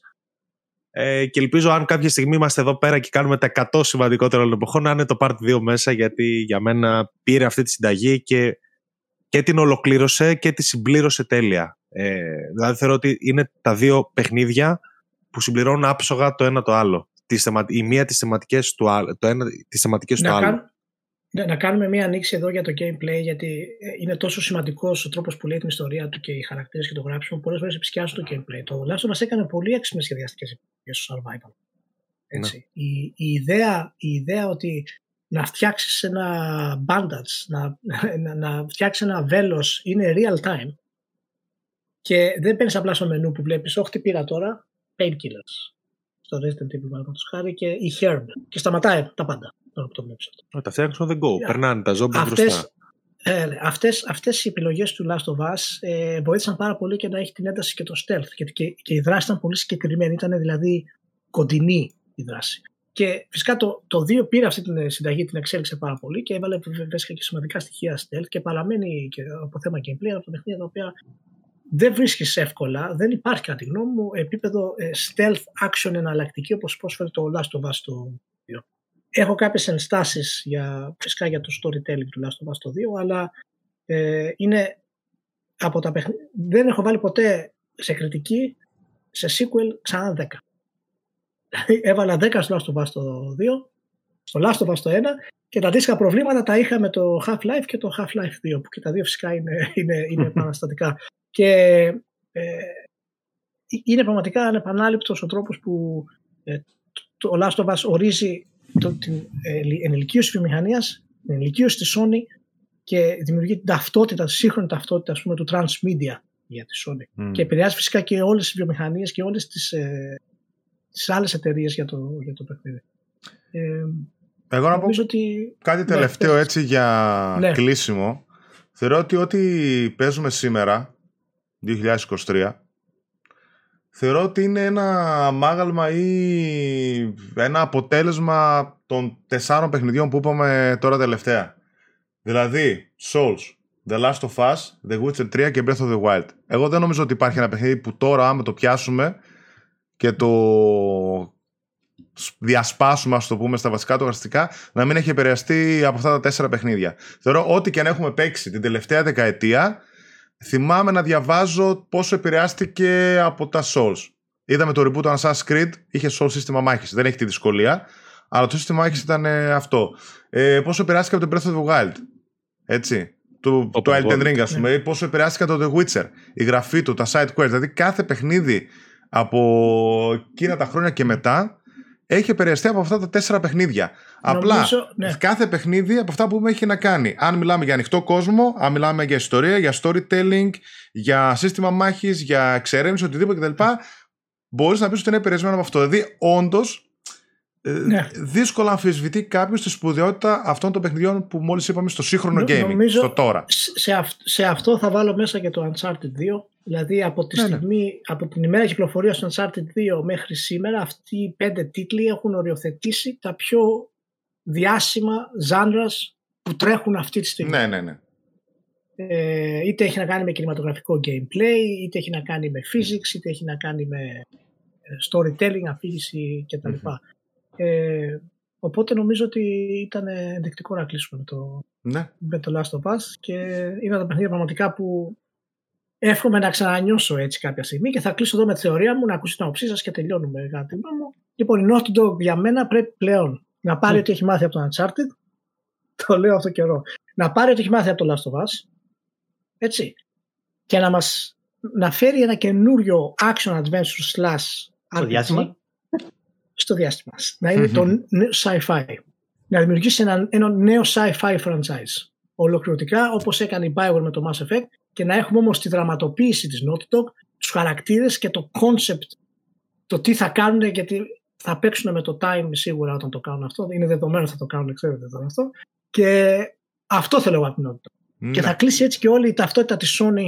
Θα έχει δηλαδή το Last of Us που είναι το προσωπικό δράμα, θα έχει και το science fiction open world το οποίο είναι το, το Horizon, αλλά θα φτάσει στο epic science fiction που λέμε, θα φτάσει στο επίπεδο του Star Wars να το κάνεις αυτό το πράγμα. Και θα κάνεις Οπότε, space παιδιά, opera δηλαδή. σπηλάτε- Space opera, ναι. Οπότε, space opera. Αυτό θα είναι το τελικό κομμάτι και θα είναι και το transmedia κομμάτι. Πώς σας φαίνεται. Θα μπορούσε. Θα Να μπορούσε. στείλουμε, να στείλουμε ένα, ένα tweet στον Dragma να του βάλουμε. Στείλε, ξέρω, κάνε ρε δεν παιδί μου ξέρω. ένα. Θα μπορούσε. Εάν μας, εάν μας δώσει πρώτα ένα part 3, εγώ το ακούω. Αλλιώς, Είναι δεν- μακριά. αλλιώς δεν θέλω. Με έχει αφήσει Οκ. σε σημείο που εγώ θεωρώ το franchise αυτό πρέπει να συνεχιστεί και μετά, Οχ. ναι, μ' αρέσει, το ακούω. Ε, Χρειάζεται πιστεύω- cast να το κάνουμε. να το Δεν κάνουμε ξέρω αν αυτό. θα είναι. το- εγώ, δεν, εγώ το part 3 θεωρώ ότι θα έρθει κάποια στιγμή, απλά δεν θα είναι το επόμενο παιχνίδι. Θα είναι το μεθεπόμενο, ξέρω Ναι. εγώ, σε τέτοια φάση. Οκ. Αυτά. Να πω, να πω για, το, για, για το ιστορικό ότι όταν είχε, βγει, όταν είχε ακουστεί Last of Us το Part 2, είχα πρίξει τον Νίκο και του έλεγα Δεν χρειάζεται sequel. Δεν χρειάζεται. Είναι τέλειο το story. Άφησε το εκεί. Μην το, μην το πειράξεις, μην το κάνεις. Ισχύει. Θα, μπο- θα μπορούσε να μείνει Ω, χωρίς τώρα. sequel. Θα έτσι. μπορούσε. Αλλά τελικά όταν έπαιξε το Last of Us το 2, ο Trackman μου έβαλε τα γυαλιά. Ευχαριστώ πολύ. Θα Νίλ. μπορούσε να σε μείνει καλά. ναι, χωρίς sequel. Απλά νομίζω ότι μια ζωή μετά θα, ζητήσαμε, θα ζητούσαμε Ναι. sequel. Είναι Είναι- ίσως με τον πιο, πώς να το πω, με, με τον πιο statement πρόλογο που έχει γίνει ποτέ στα video games το 2. Δη- Δηλαδή ένα Ναι. πράγμα που δεν ξέρω, εγώ προσωπικά α, στα χρόνια που παίζω, αν το έχει ξανακάνει κανένας ποτέ. Δηλαδή να πάει με τόσο θράσος και να σου πει τι ήξερες, ξέχνα το. Πάμε. Όχι, όχι, δεν νομίζω Πάμε. ότι έχει Ναι, ναι. ξαναπάμε. Πάμε. Κανείς Ακριβώς. δεν παίρνει Έλα εδώ και πάμε. ε, εύκολα τέτοιο ρίσκο, Αυτό το ειδικά ρίσκο, αυτό στην το εποχή των social media και... ναι, όχι, όχι βέβαια. Και αυτό είναι της- το μεγαλείο της Sony όσον αφορά τα franchises που είπε πάρε το case αυτό το κομμάτι, κάνε ό,τι θέλεις. Είναι, είναι το αντίθετο του by the book που είπες Ναι, για Που το... εν τέλει ήταν και δίκοπο για το- μαχαίρι βέβαια για το ίδιο το παιχνίδι και ίσως και σε πωλήσεις και με όλη αυτή την παραφιλολογία. Η οποία βέβαια Ναι, δεν χωράει ναι. σχολιασμό εδώ πέρα. Δεν Ναι, ναι, ναι, όχι, όχι, ας μην όχι, να επεκταθούμε. Αλλά λέμε Όχι, τώρα. όχι. Ωραία. Λοιπόν, Λοιπόν, ευχαριστώ αυτά. πάρα πολύ παιδιά. Ευχαριστώ. Ζήστε, φτάσαμε στο τέλος της σειράς. Σκοπεύουμε να κάνουμε και ένα live show για να πούμε όλα αυτά που τα παιχνίδια που δεν μπήκανε. Οπότε Ναι, ναι. ελπίζω να το κάνουμε σύντομα. Ναι, Ε, ηλιά. να είστε όλοι καλά. Ευχαριστώ παιδιά για τη συμμετοχή. Ήταν ε, Ευχαριστούμε, να είστε καλά. ωραία πορεία. Ωραία έτσι και σαν project και σαν σειρά νομίζω πολύ ενδιαφέρουσα ε, και θεωρώ ότι θα είναι η παρακαταθήκη και για το κανάλι και γενικότερα στο YouTube όπως τη βρει και ασχοληθεί. Βλέπω ότι ο κόσμος υπάρχει, παραμένει σταθερός στη σειρά και βλέπουν ένα επεισόδιο κάθε φορά ε, που βγαίνει. Ελπίζω να τη γνωρίσουν και άλλα άτομα να την ανακαλύπτουν στο κανάλι. Και εγώ πέρασα πολύ ωραία και το να συζητάμε για Εγώ τέτοια, πέρασα super. για τέτοια γνωστά βίντεο παιχνίδια από επαρχής πιτσιρικαρίας όταν ήταν ο καθένας μας μέχρι και λίγα χρόνια πριν. Και μακάρι η να πω παραγωγή, ότι η όσους- παραγωγή του ζήσει άλλο επίπεδο. Έτσι, άλλο επίπεδο. Είχα πάθει σοκ στην αρχή. Τα- όχι, εντάξει. γιατί, δεν έχω, γιατί δεν έχω εμπειρία από YouTube και δεν περίμενα τώρα να είναι τόσο καλωστημένα όλα τα πράγματα τόσο έτσι με επαγγελματικό. Εντάξει, ναι, προσπάθησε για το Γιατί καλύτερο. εγώ είμαι άσχετος από YouTube. Οπότε... Εγώ πάντως ως νεότερος εισαγωγικά ε, πήρα πράγματα από αυτή τη σειρά. Θέλω να δηλώσω και χαίρομαι που είναι στο κανάλι μας, που στεγάζει το κανάλι μας, γιατί δεν λέω δεν ήξερα το Karina of Time με το Metal Gear. Αλλά Όχι, εντάξει, ε, άκουσα κατάλαβα, πράγματα ναι. και κατάλαβα τον τρόπο που επηρέασαν κάποια πράγματα γιατί αν δεν τα ζεις στην εποχή τους, είναι δύσκολο να δύσκολο. τα, να τα Ναι. αφημεώσει και να τα καταλάβεις πλήρως. έτσι. Μμ. Λοιπόν, Αυτά φίλοι φιλά μου. σε όλους τους φίλους που ήταν μαζί να είστε όλοι καλά, παιδιά. Σας ευχαριστούμε. The end. The Να end. είστε καλά. Oh. Bye.